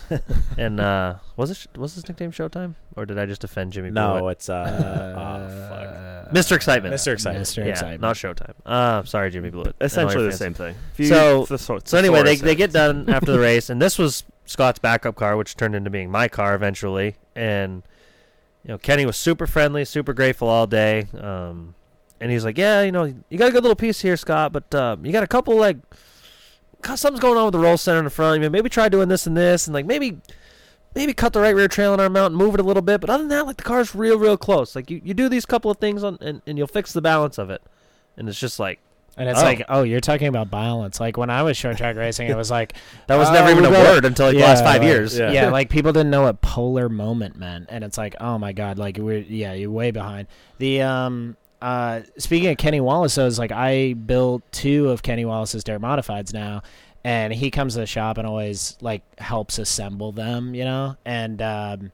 He uh he's just fantastic. He's like so out Oh of my pocket. yeah, my dad said it was he was so cool to work for. He's for. so funny, and um, but that's like another example of like um, when we were going to college, Kenny Wallace would come with his dirt modified to Limaland, and I mean, just dick stomp the field. Like it was just embarrassing even for the local guys. Like he would be like he'd enter low, come high, enter high, like go low. Like it was just always come high. yeah, Inner yeah. Me too. Yeah. Um, yeah, that was a poor choice of words. But anyway, so um, no, but he was just like wild, and and we he was running lethal chassis for a long time, and then he was just not doing well in David Stromey's stuff, and and they had been long term friends with the Hoffmans anyway because they're all from St. Louis, and uh, so yeah, so we built him a car. It's just like revitalized a older wheelman. Like he won a bunch of races this past season, and he was a like, B main Bobby at the fucking dome. yeah, yeah, but he was excited about it for Sure sure. was. I thought he won the A main, and then I'm like, oh, that weren't even the main. That was just No. the B feature. He's in the race now. yeah, yeah, no. So I mean, y- uh, granted, the dome is a hard place to race, Oh, but yeah. like he just like you know what I mean. And so, no, those guys are way better. And he he told a f- hilarious story because he was ragging on Ricky Stenhouse about working out all the time and all this, and he's like. Ah, back in my day, we didn't do all that. He's like, he's like, when they started, you know, the young kids were like, "Whoa, we got to be in shape." He's like, "Fuck, do I have to be in shape for? I'm just holding the fucking steering wheel." Hot take from Kenny Wallace. Oh yeah, yeah. He doesn't have any time for youngins. I was gonna talk to him last year. He was at Volusia when we were there, and I didn't quite get drunk enough to brave uh, walking down there. But I kind of want to this year when we're there. He's Oh, a- you he's a should good just dude. strike up a conversation with Uh, him, especially with the story with your dad. He'll Well, probably yeah, remember yeah, it. Yeah, because was he, yesterday. he, uh, you know, they were talking in between practice and and Mulkern, and they were talking, and uh, my dad being kind of a little bit of a fan, he's like, Kenny, you know, you, you drove a super modified, right? And he he did. He hot lapped one at Oswego, and he was like, Holy fuck, no, man, I I was scared shitless the whole time. Like, I'll never drive one of those ever again. And then Scott's like, oh, that's what this guy races on a weekly basis. And Kenny's like, what? Fucking, where's your balls, man? Like, holy fuck. Which is like, that's where it stemmed from a young age. My favorite thing, anytime I meet somebody that races professionally and you tell them you race super modifieds, that's always their go to. And it, Dude, it gets me every everybody, time. I've like met so many people all across the country. And I'm like, yeah, I'm from New England. I was like, is that where they race super modifieds? yeah. Yeah. and I'm like, yeah, yeah, I actually know somebody who races them. And He's like, how big are their balls? Yeah. yeah. First time I met Noah and Tyler Reddick, both of them were like, where, where you know, how, where's the wheelbarrow? You know? My dad says that story too because he, when the supermods used to come to Oxford and stuff when he was racing in the '80s, he's like, yeah, somebody told me he's like he watched me. I forget who it was now, but he's like, yeah, this guy come up who raced supermods. He's like, watch me race the street stock, and he's like, you'd make a good super modified driver. And my dad is like. Nah. no, it's not that. yeah, my dad liked to um his racing theory. So for people who don't know, my dad um he won the 1983 um, Street Stock Championship at Oxford. He raced there for a few years. He Now, has your dad always model been from New Hampshire? Yeah, So that's yeah. a bit of a haul then. Yeah, yeah. I mean, we're from Tamworth, so it's like anywhere is a haul. I mean, every every track is like 60 miles from our house, so like no matter what direction you go. And um, so there. He uh, he had a late model at Lee that he kind of struggled with. He always says he like got in above his head. You know, he's like he's like, man, the tires were four times as expensive. The car was more expensive, and this is all in like the late 80s. And even back then, he was like, it just like I thought it was. Oh yeah, yeah, I won the championship, and like, you know, we're good. And then he's just way over his head. But uh, um, yeah. So no, it was. Uh, he always he loves Oxford Plains. Every time I hear Charlie talk like badly about Oxford, not as like an organization, but as The a track surface. the track surface. Um, I'm always like, I don't know. That's my fucking Bobby, dad said my my Yeah. dad said you I can gotta- run in the fucking fifth groove there and just hold it wide open in a street stock and win the race. So I don't know. I got like a, a, a re-energized like appreciation towards Oxford because I get to actually race there now. Uh, yeah, I'm sure I'll hate it again by the end of this year, but yeah, it's I just, uh, I've always loved Oxford because I, I obviously okay. like so I'm- maybe it was Bobby, not you, but Yeah, yeah. he shits on Oxford. Well, time. and I liked it at easy. first. Like when I first went there, my first two PASS races there, I qualified 85th and finished seventh. And then the second time I qualified fourth, led a couple laps and finished fourth. And I'm like, this place is fucking awesome. But I never ran that good there ever again. It Yeah, just think the tough progressively got Well, I was gonna say for me, it's probably gonna be more recency bias because last Right. two times I raced there, I You won. won. So, Oh, okay. Hey. so, hey, we get it. but the the cool the cool part for me though is that I, I'm I'm try such You see him once every two years. try dealing with him every Uh, week. I have to listen to this podcast every week. but I'm such a Beech Ridge homer that Oxford's the next closest thing to Beech Ridge, and I have always associated those two racetracks with you have to drive the racetrack. I don't care how good your car is, you still Oh. have to know what the fuck you're doing behind. So the, the my wheel. favorite, my other favorite story from my dad racing was they used to go to they used to take the Oxford cars to Beech Ridge like once a year, and uh, that was when Beech Ridge was still dirt. And he said he's like, yep. So we go down there and uh, we just swap the re- the front springs in it, and he goes, we just kick their fucking ass every time. he goes, I don't know what those hillbillies were doing, but we had this shit dialed in. yeah.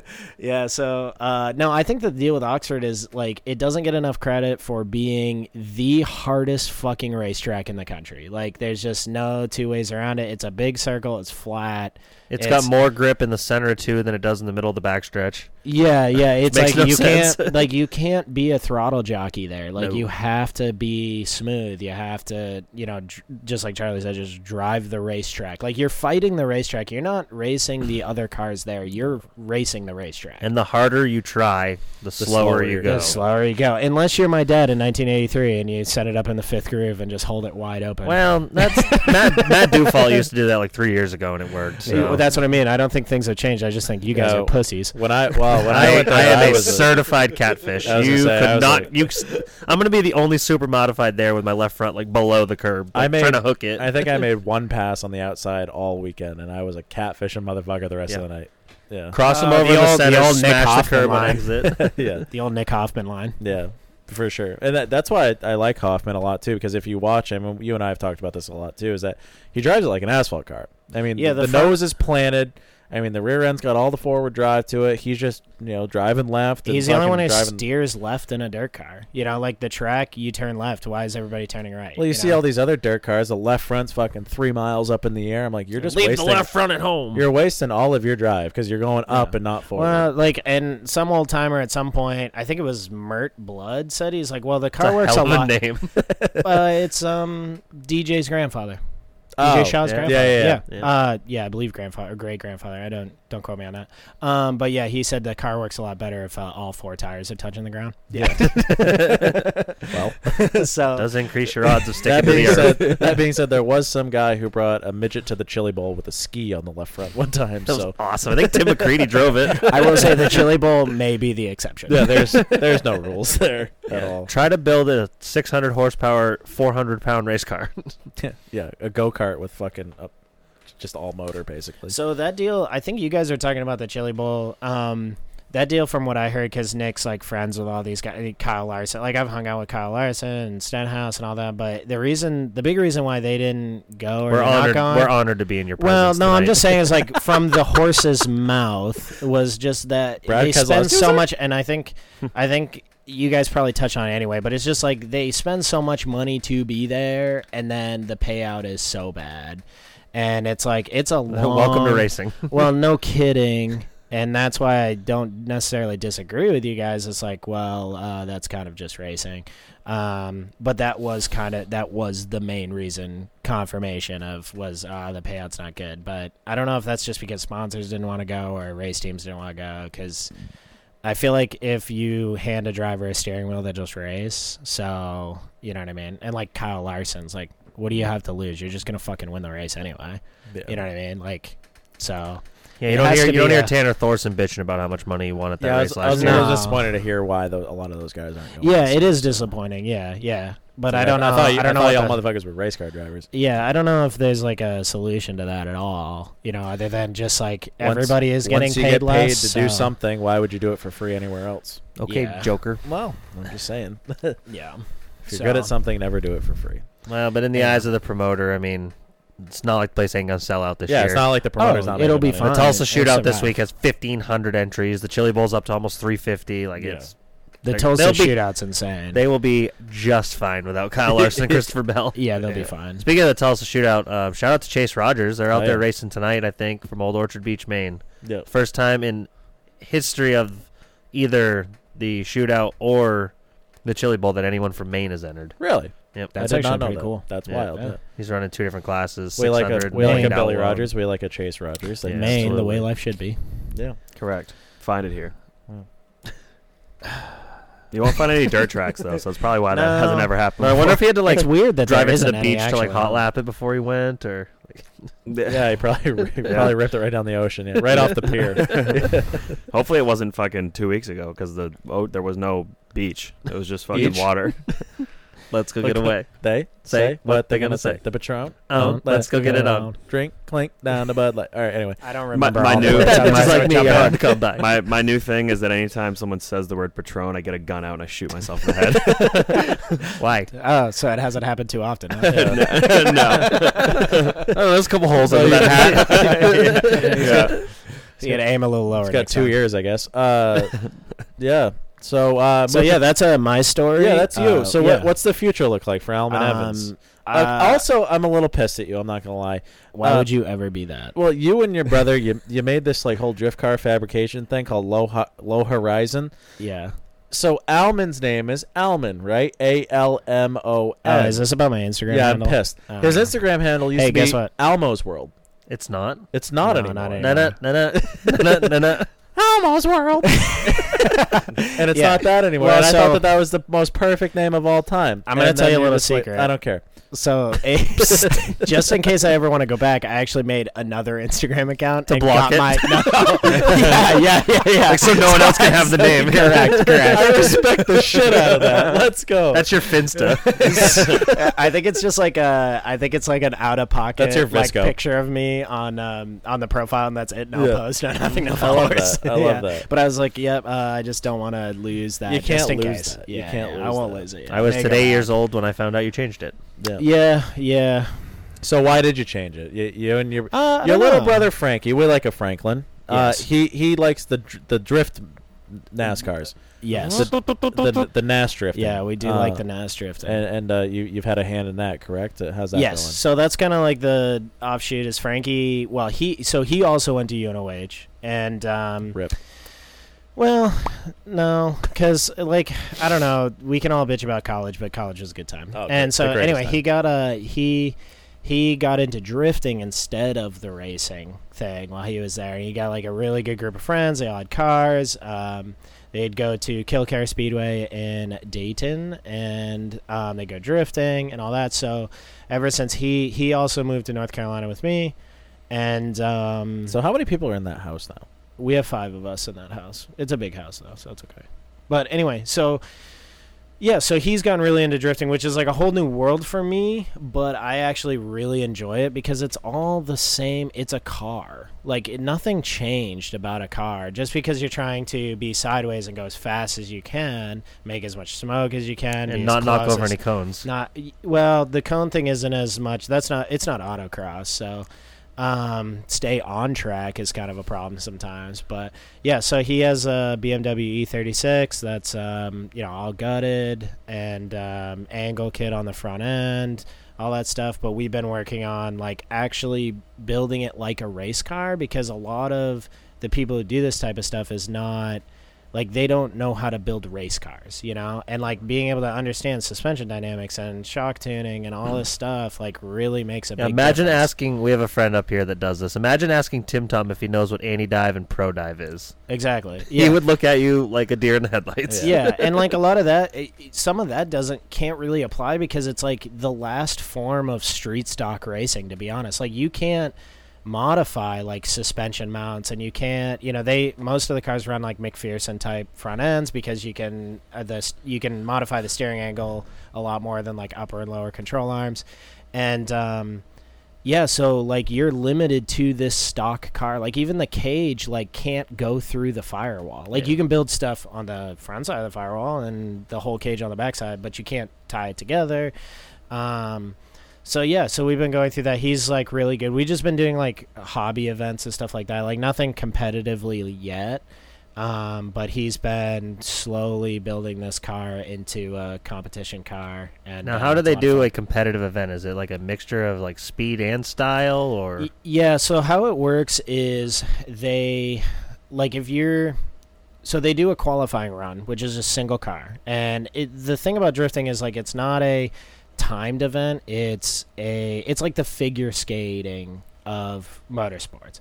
So you have three judges and you'll do a qualifying run and they once have again, imagine zones- Tim Tom on figure skates. yeah, yeah. So it's all about car control. So like the qualifying run is about qu- car control. You're out there by yourself. You there's like zones on the track that you know it's like a clipping point on the inside or the outside. You have to. They judge on like proximity to that, speed, tire smoke, which is kind of like an arbitrary. I think that's kind of one of the arbitrary things that's kind of tough.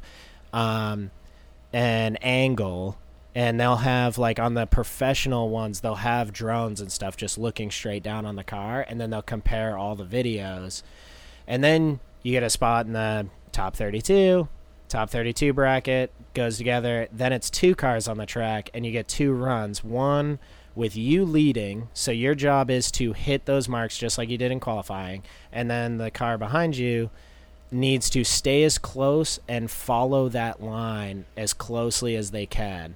And then you get judged on your lead run, they get judged on how well they followed you. Then you do another run and you just flip places. So then they just judge on you know, who did the best, who did the best lead run, who did the best follow run, and then you continue on through the bracket until someone wins. And it's tough because, like, on even on the professional level of Formula D, sometimes the it's like a sports game like sometimes they just make bad calls you know it's it's not as cut and dry as like racing where it's like oh no, I get accused of making bad calls all the time. well no but it's not like oh like like the the fastest car usually wins or the person in the lead at the end of the race wins right but like in drifting it's like oh no the judges said you did better like Yeah, uh true. you know like Um, they had Formula D New Jersey this past year, and a f- actually a friend of Frankie's runs in Formula D, and he was the top, you know, one two, and he ended up like having a motor issue, and they got it like fixed. They give you like a X amount of time to fix, like if you have like a mechanical issue. The other guy had hit him, so it should have been a zero on him. That's the other thing. You can't hit the other driver, or you can't spin him out, or otherwise it's automatic zero. So they um, the guy gets it fixed. He could have just not fixed it, and the timer would have run out, and he would have won. But instead, he was like a good sportsman. They got it back out there. It was low on power, like all that stuff, and then they judged the other guy was better. And we were all watching on TV, and we're just like, "You have to be fucking kidding me!" Like it was just plain as day. The guy with the motor problems, he still did a better run, and also was like a fantastic sportsman about it. And like he could have just won just by like, "Oh yeah, the motor's fucked," and like just stayed in the pits. So it's kind of a weird sport, and it's just not as cut and dry. But it is like a lot of fun. Riding in the cars is bizarre. Like the G forces and stuff. You think it's not like blowing donuts in a parking lot. Like No, it's our, not. our buddy Tim. Tom's always trying to get people to go down and ride or ride along with him. or- It's so different than you think it is. It's like riding in a dirt car, where like yeah, you're sideways, but you're trying to go fast, and um, the cars just get so gripped up, and like we're always dealing with the same things as like a circle track car. It's like tires and and alignment angles and Air rear pressure percentage, tire pre- yeah. yeah, tire pressure, like front and rear, all of that like plays a factor.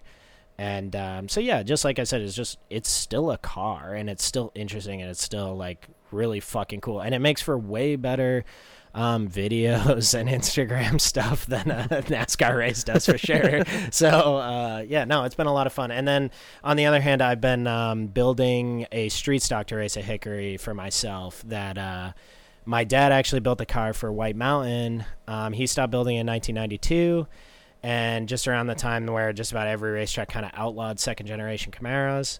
And it's been sitting in my parents' barn f- since then, and I've somewhat resurrected it, and I'm shooting to be on the track sometime this year.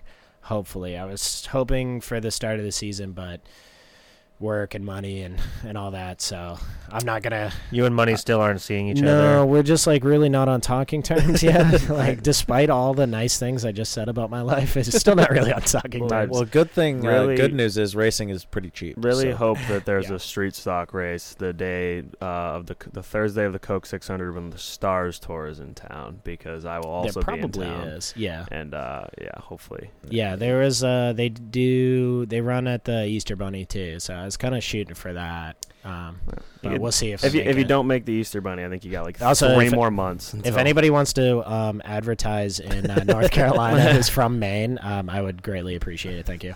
Uh, so also, buy that four cylinder. for thirty thousand dollars. Uh, so you, you, you know as well as anybody else, we, we have a Patreon, right? So anybody who hasn't already, head on over to the Patreon app. Make sure you look at the Black Flag Podcast, and you're going to be able to ask questions to all of our guests. oh And- God, did they ask questions about me? They did, they did. Oh. Uh, you Does are no anybody know who I am? um, judging by the questions, no, but that's okay. Yeah. Um, Trevor Ward uh, asked for both you and I, how was UNOH? I got accepted for their high performance program and can't wait to go. I think um, most of this podcast was probably about that, but um, no, Yeah. I think it was. I think it was fantastic. I think every. How would you being- sum up your experience? Well, it being on the motorsports team and stuff, we had to talk to a lot of prospective t- students, and this is what I always told them. I said, you, "It's just about how you apply yourself. If you want to go and just walk through class and just hang out at the dorms and whatever, then like it sucks. Uh, But if you want to make friends with your professors, do like extracurricular things, and that doesn't necessarily mean things the school offers, but like Charlie and I like drove to Georgia on like a moment's notice to go to a car 20 show. minutes notice, yeah. Yeah, and and like stuff like that, like make friends and find people because there's like no matter what you're into, there's people there that like the same things, and maybe there's people that you make friends with that don't like the same things, but then you end up, you know, like Frankie with the drift car. Ninety-nine percent of the experience was not about the classroom.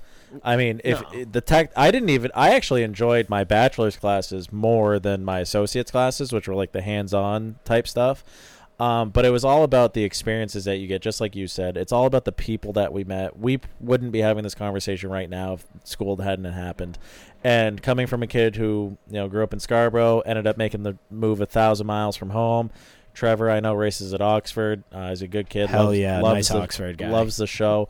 um, I promise that you will not get the same life experiences if you just stay at home. So just go there, make some friends, go on, you know, ten minute notice Eat, fucking eat, cross uh, country tuna trips and and enjoy Cool the fuck Ranch out of it. Doritos. Yeah, Yeah. you'll learn how to live poor, but Uh, have a good time doing it. that It's the best time that I've ever had. That was super informational, and you actually answered his question because prior to this, pretty much all he learned was how to get green beer at Applebee's in fucking September. So. yeah. Ask for Jamie at Applebee's. That's like uh, that's yeah. Actually, as for uh, Sarah, I think Sarah still works there. Yeah, as for Sarah, Sarah, um, Zach's uh, future ex-wife. oh, good for him. Uh, yeah.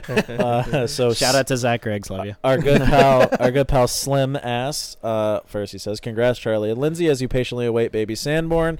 Very excited for the both of you." Alman, what are some of the biggest challenges you face when building slash repairing chassis for your customers? Have a safe New Year's, everyone. Um, well, I can't promise a safe New Year's, but I would say Not if Brad's driving. Okay. the biggest challenges. I'd say like the most interesting is probably the. I just got that. Uh, Okay. Anyway, sorry. no, just kidding. Um, no, I'd say I don't know, like biggest challenges. I don't know. At the end of the day, it's, it's a job. I like actually doing repairs. I wish Nick would like not be so stringy with them. Um, he's kind of the d- guy that's like, uh, yeah, you wrecked it, just buy another one. Um, but Businessman. hey, it works.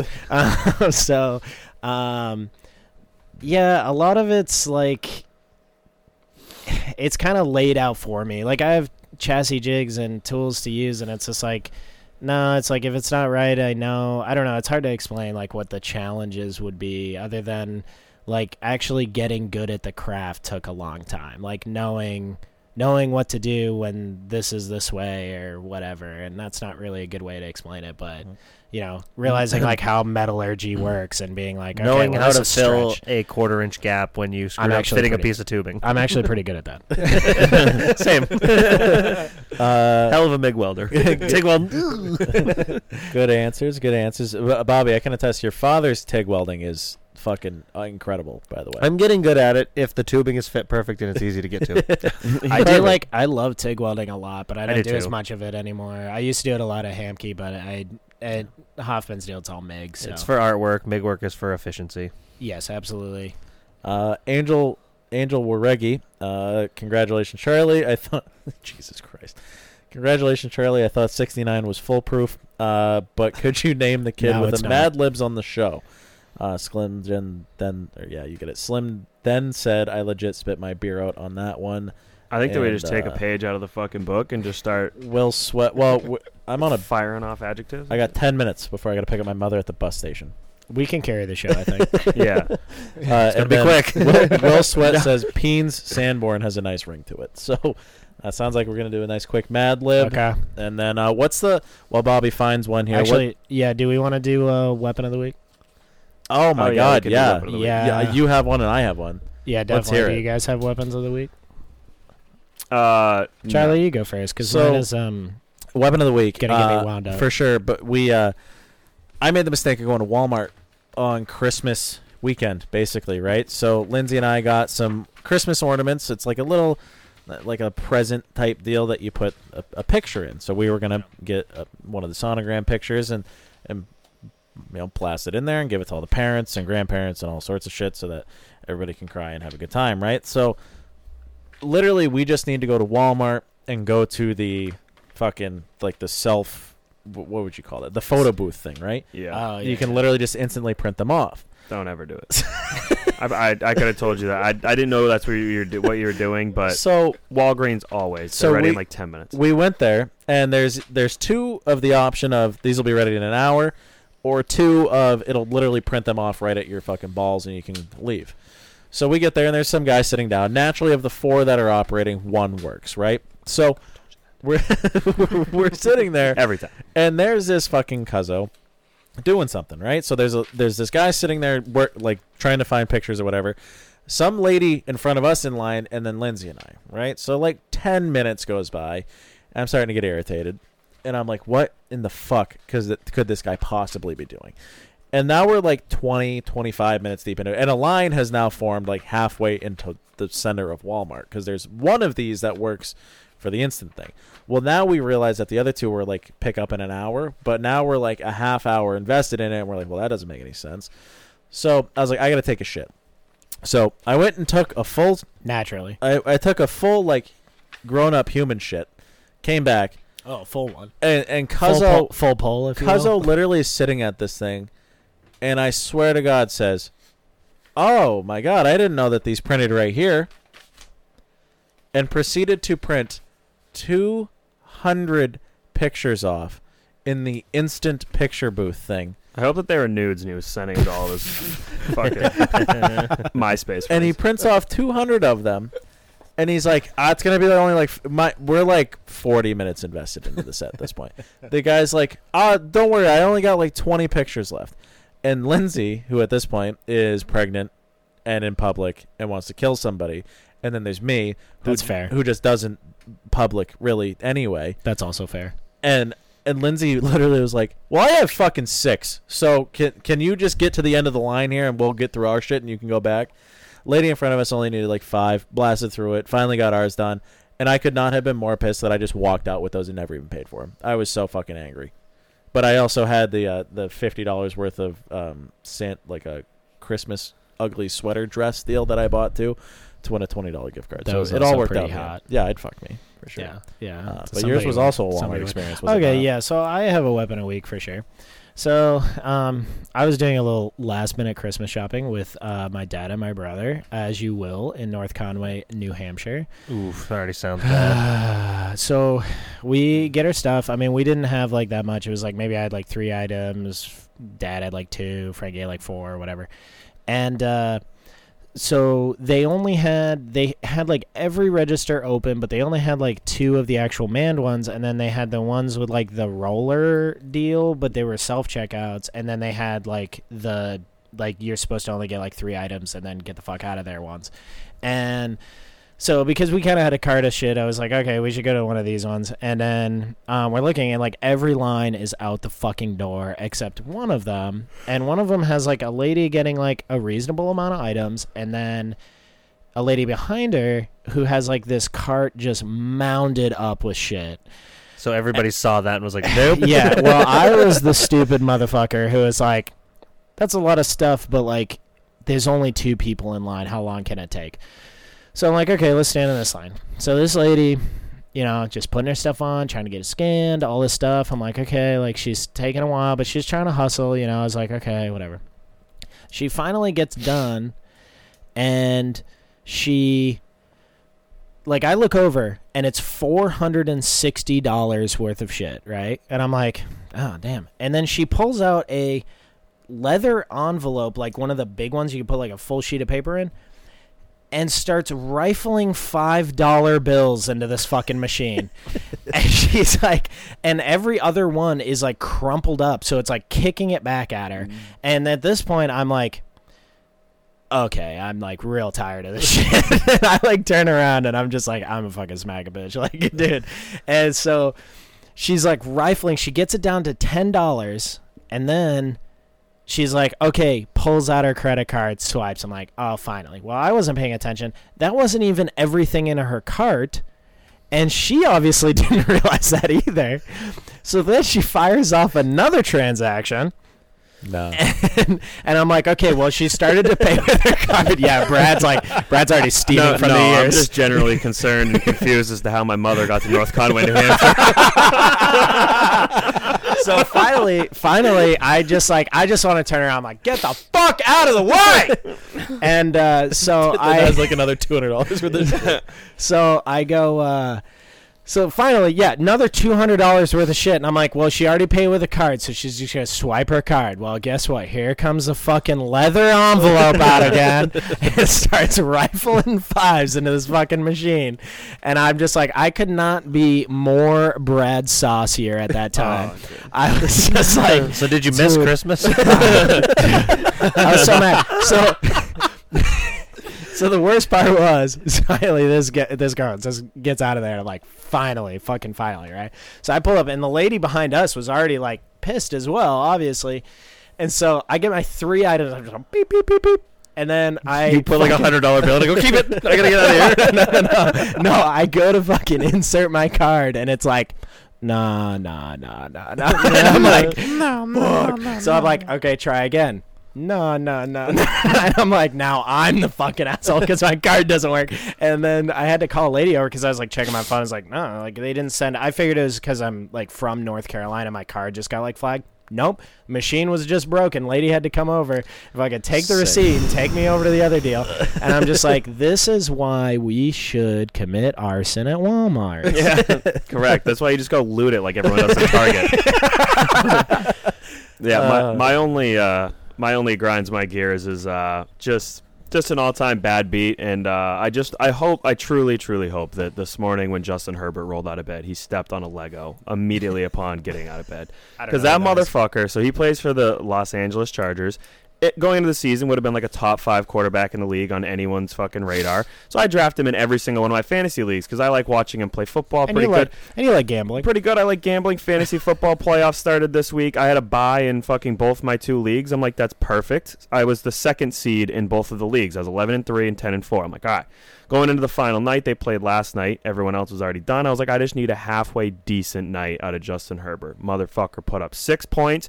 Ju- if I would have just won the matchup to go into the finals, I would have won at least three hundred and fifty dollars between the two leagues because second place gets paid and third doesn't, especially in mine. So Justin Herbert just fucking lays a complete egg, puts up six points, and I lost both matchups. And uh, now I just.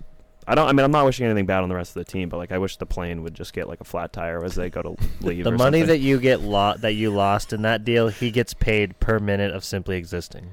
That's so fantastic. That just that now. so anyway, that was uh, sports ball talk with Yeah. Brad. yeah, Egg ball. Uh, so we want to blast one of these out real quick. I found one that was titled "Amazing Dads," which I'm sure that's the complete opposite of what Charlie's going to be. Okay, well, I mean, what he wore a dress to fucking So, Christmas. Alman, are you very are you well versed in words? You- I can you bring more? Can you I can you bring that- more to our uh, our consistent of uh, cunts and fart fuck And, and, uh, 69 Kaboom. Beans. So I bragged to Charlie earlier that I said, you know, I think I could bring something to the table, but now that we're here, um, I have no idea. So let's All right, go. So, amazing dads need an adjective. It's a des- Peens. des- it's describing Shut word. the fuck up. Lumpy. Oof. I'm Sure, we've used that before. Plural noun.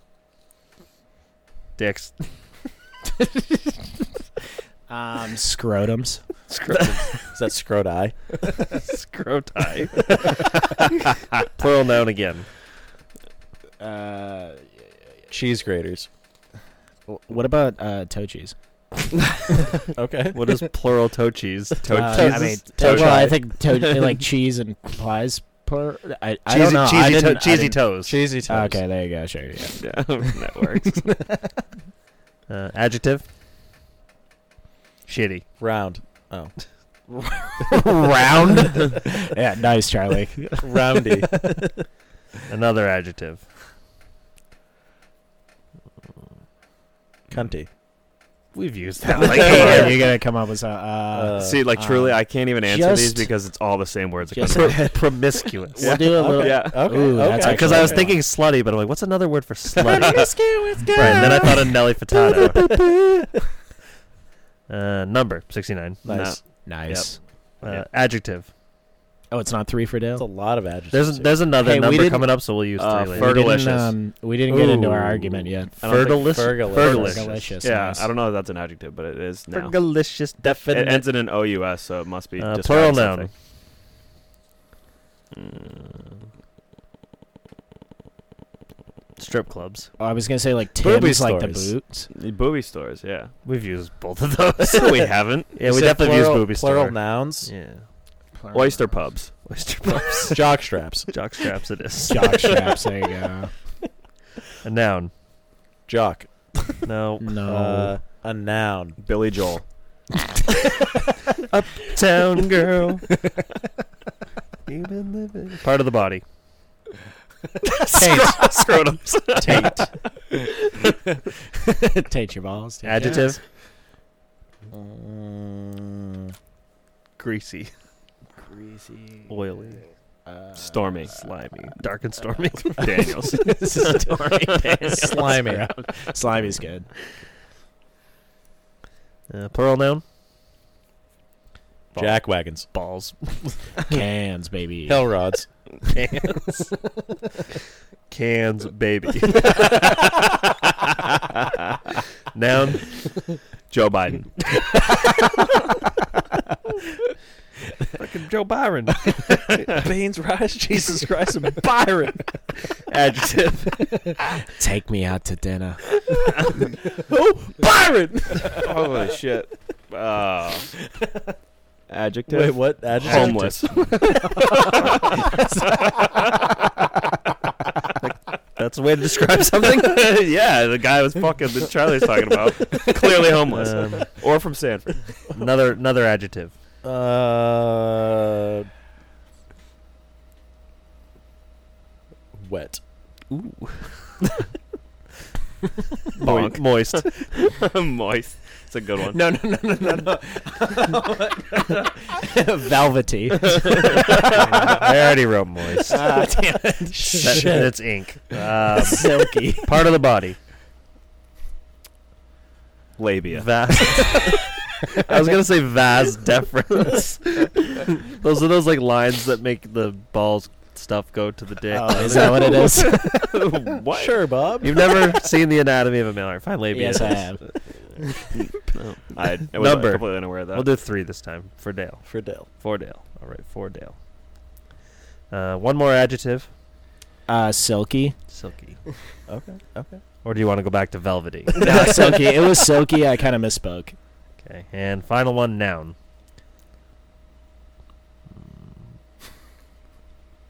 Flashlight. Pocket pussy. Yeah. Pocket pussy. Um, snowshoes. No, rubber boots. Rub- rubber boots.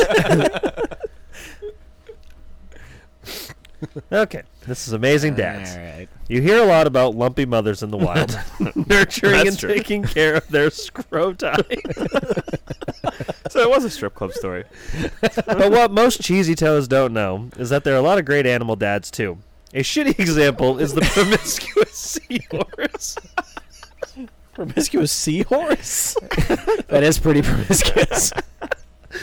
Uh, after a courtship dance of 69 hours, nice, the female gives her fergalicious eggs to the male, who carries them until they hatch. Emperor penguins are hands-on jockstraps too. After the mother lays a Billy Joel, the dad carries it in his taint to keep it slimy and warm while she goes off to look for cans, baby, Cans, baby. to eat. He holds on to the Joe Biden throughout the cold, homeless winter. Another example of dad care is the moist cardinal fish. After the female fertilizes the eggs, the proud father keeps them in his labia for three for Dale days until they hatch. Each one of these silky fathers deserves a trophy that says "World's Number One Rubber Boots."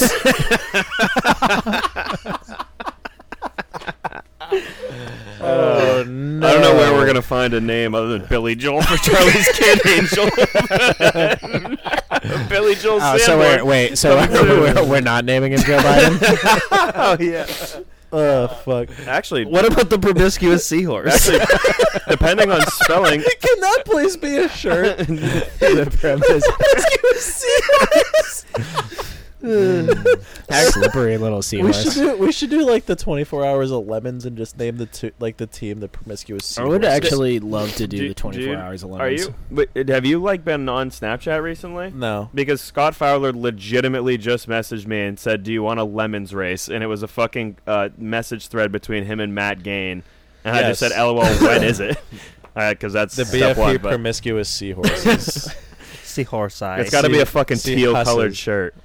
All right. Should we break out the old Street Ranger for the old Street- college, the old college mobile for the old I uh, had the lemons Camaro. race? I had the Camaro. Yeah, the college. Camaro. Well, no, but I meant my my Oh, truck. Yeah, Yeah, I'm down. Yeah. Fuck it. I don't give a It shit. It just sits in like my yard. So put a cage yeah. in it. I'm fucking ready to rip. Well, we could just use the uh, as Bobby Timmons says the forty thousand dollar racetrack. No, We I'm actually thinking I want to buy that. They're gonna race trucks at Star on Friday nights this year. I kind of want to buy one and just put other people in it. Brad, Well, Brad we can definitely work out a deal on it. Yeah, I I wanna- prefer if you just sponsored it, but Yeah, we'll take. Actually, here- Did tell you what. miss the whole part where I was like, "Yeah, I'm trying to go race at Hickory"? Wait, tell you they what. run we'll, ten yeah, inch I wide actually slicks. I did miss. all We'll that. take the truck and then we'll pay you in all the race winnings that we probably won't earn when other people wreck it. I bet we probably get tossed uh, as soon as they open the hood. But It looks like a stock one under the hood. oh, okay. I'll show you pictures of it. I, I've seen them. You've showed me. I think All right. Well, it is a stock one. Hush, hush, hush. hush. so uh, you sold yourself at. so, so I I gotta go I'll get give my you the Chilton manual with it. I gotta go get my mother at a bus station. Don't ask me why. Actually, Uh, I have to go get your mother because I'm the only one with a car Yeah. small enough to put her in. Yeah, you got bullied into that. So, Yeah. uh, you guys want to want to get food after? Are we fooding? I would like to do a food. Are you, I mean, I guess then yeah. I want to hang out with Bobby- Bobby. more, so then I can also argue. Well, argue about go kart stuff, and then I want to argue about Dale Earnhardt with Charlie. So. Bobby legitimately texted me earlier and said B Dubs, and I said probably not unless Charlie and Alman want to, and then I'm just gonna go and be bullied into it. so. perfect. So, yes. So we'll go anyway, consider yourself bullied. Okay, yeah. thanks. So, thank you for making the trek up here. Absolutely. It has been a lot of fun.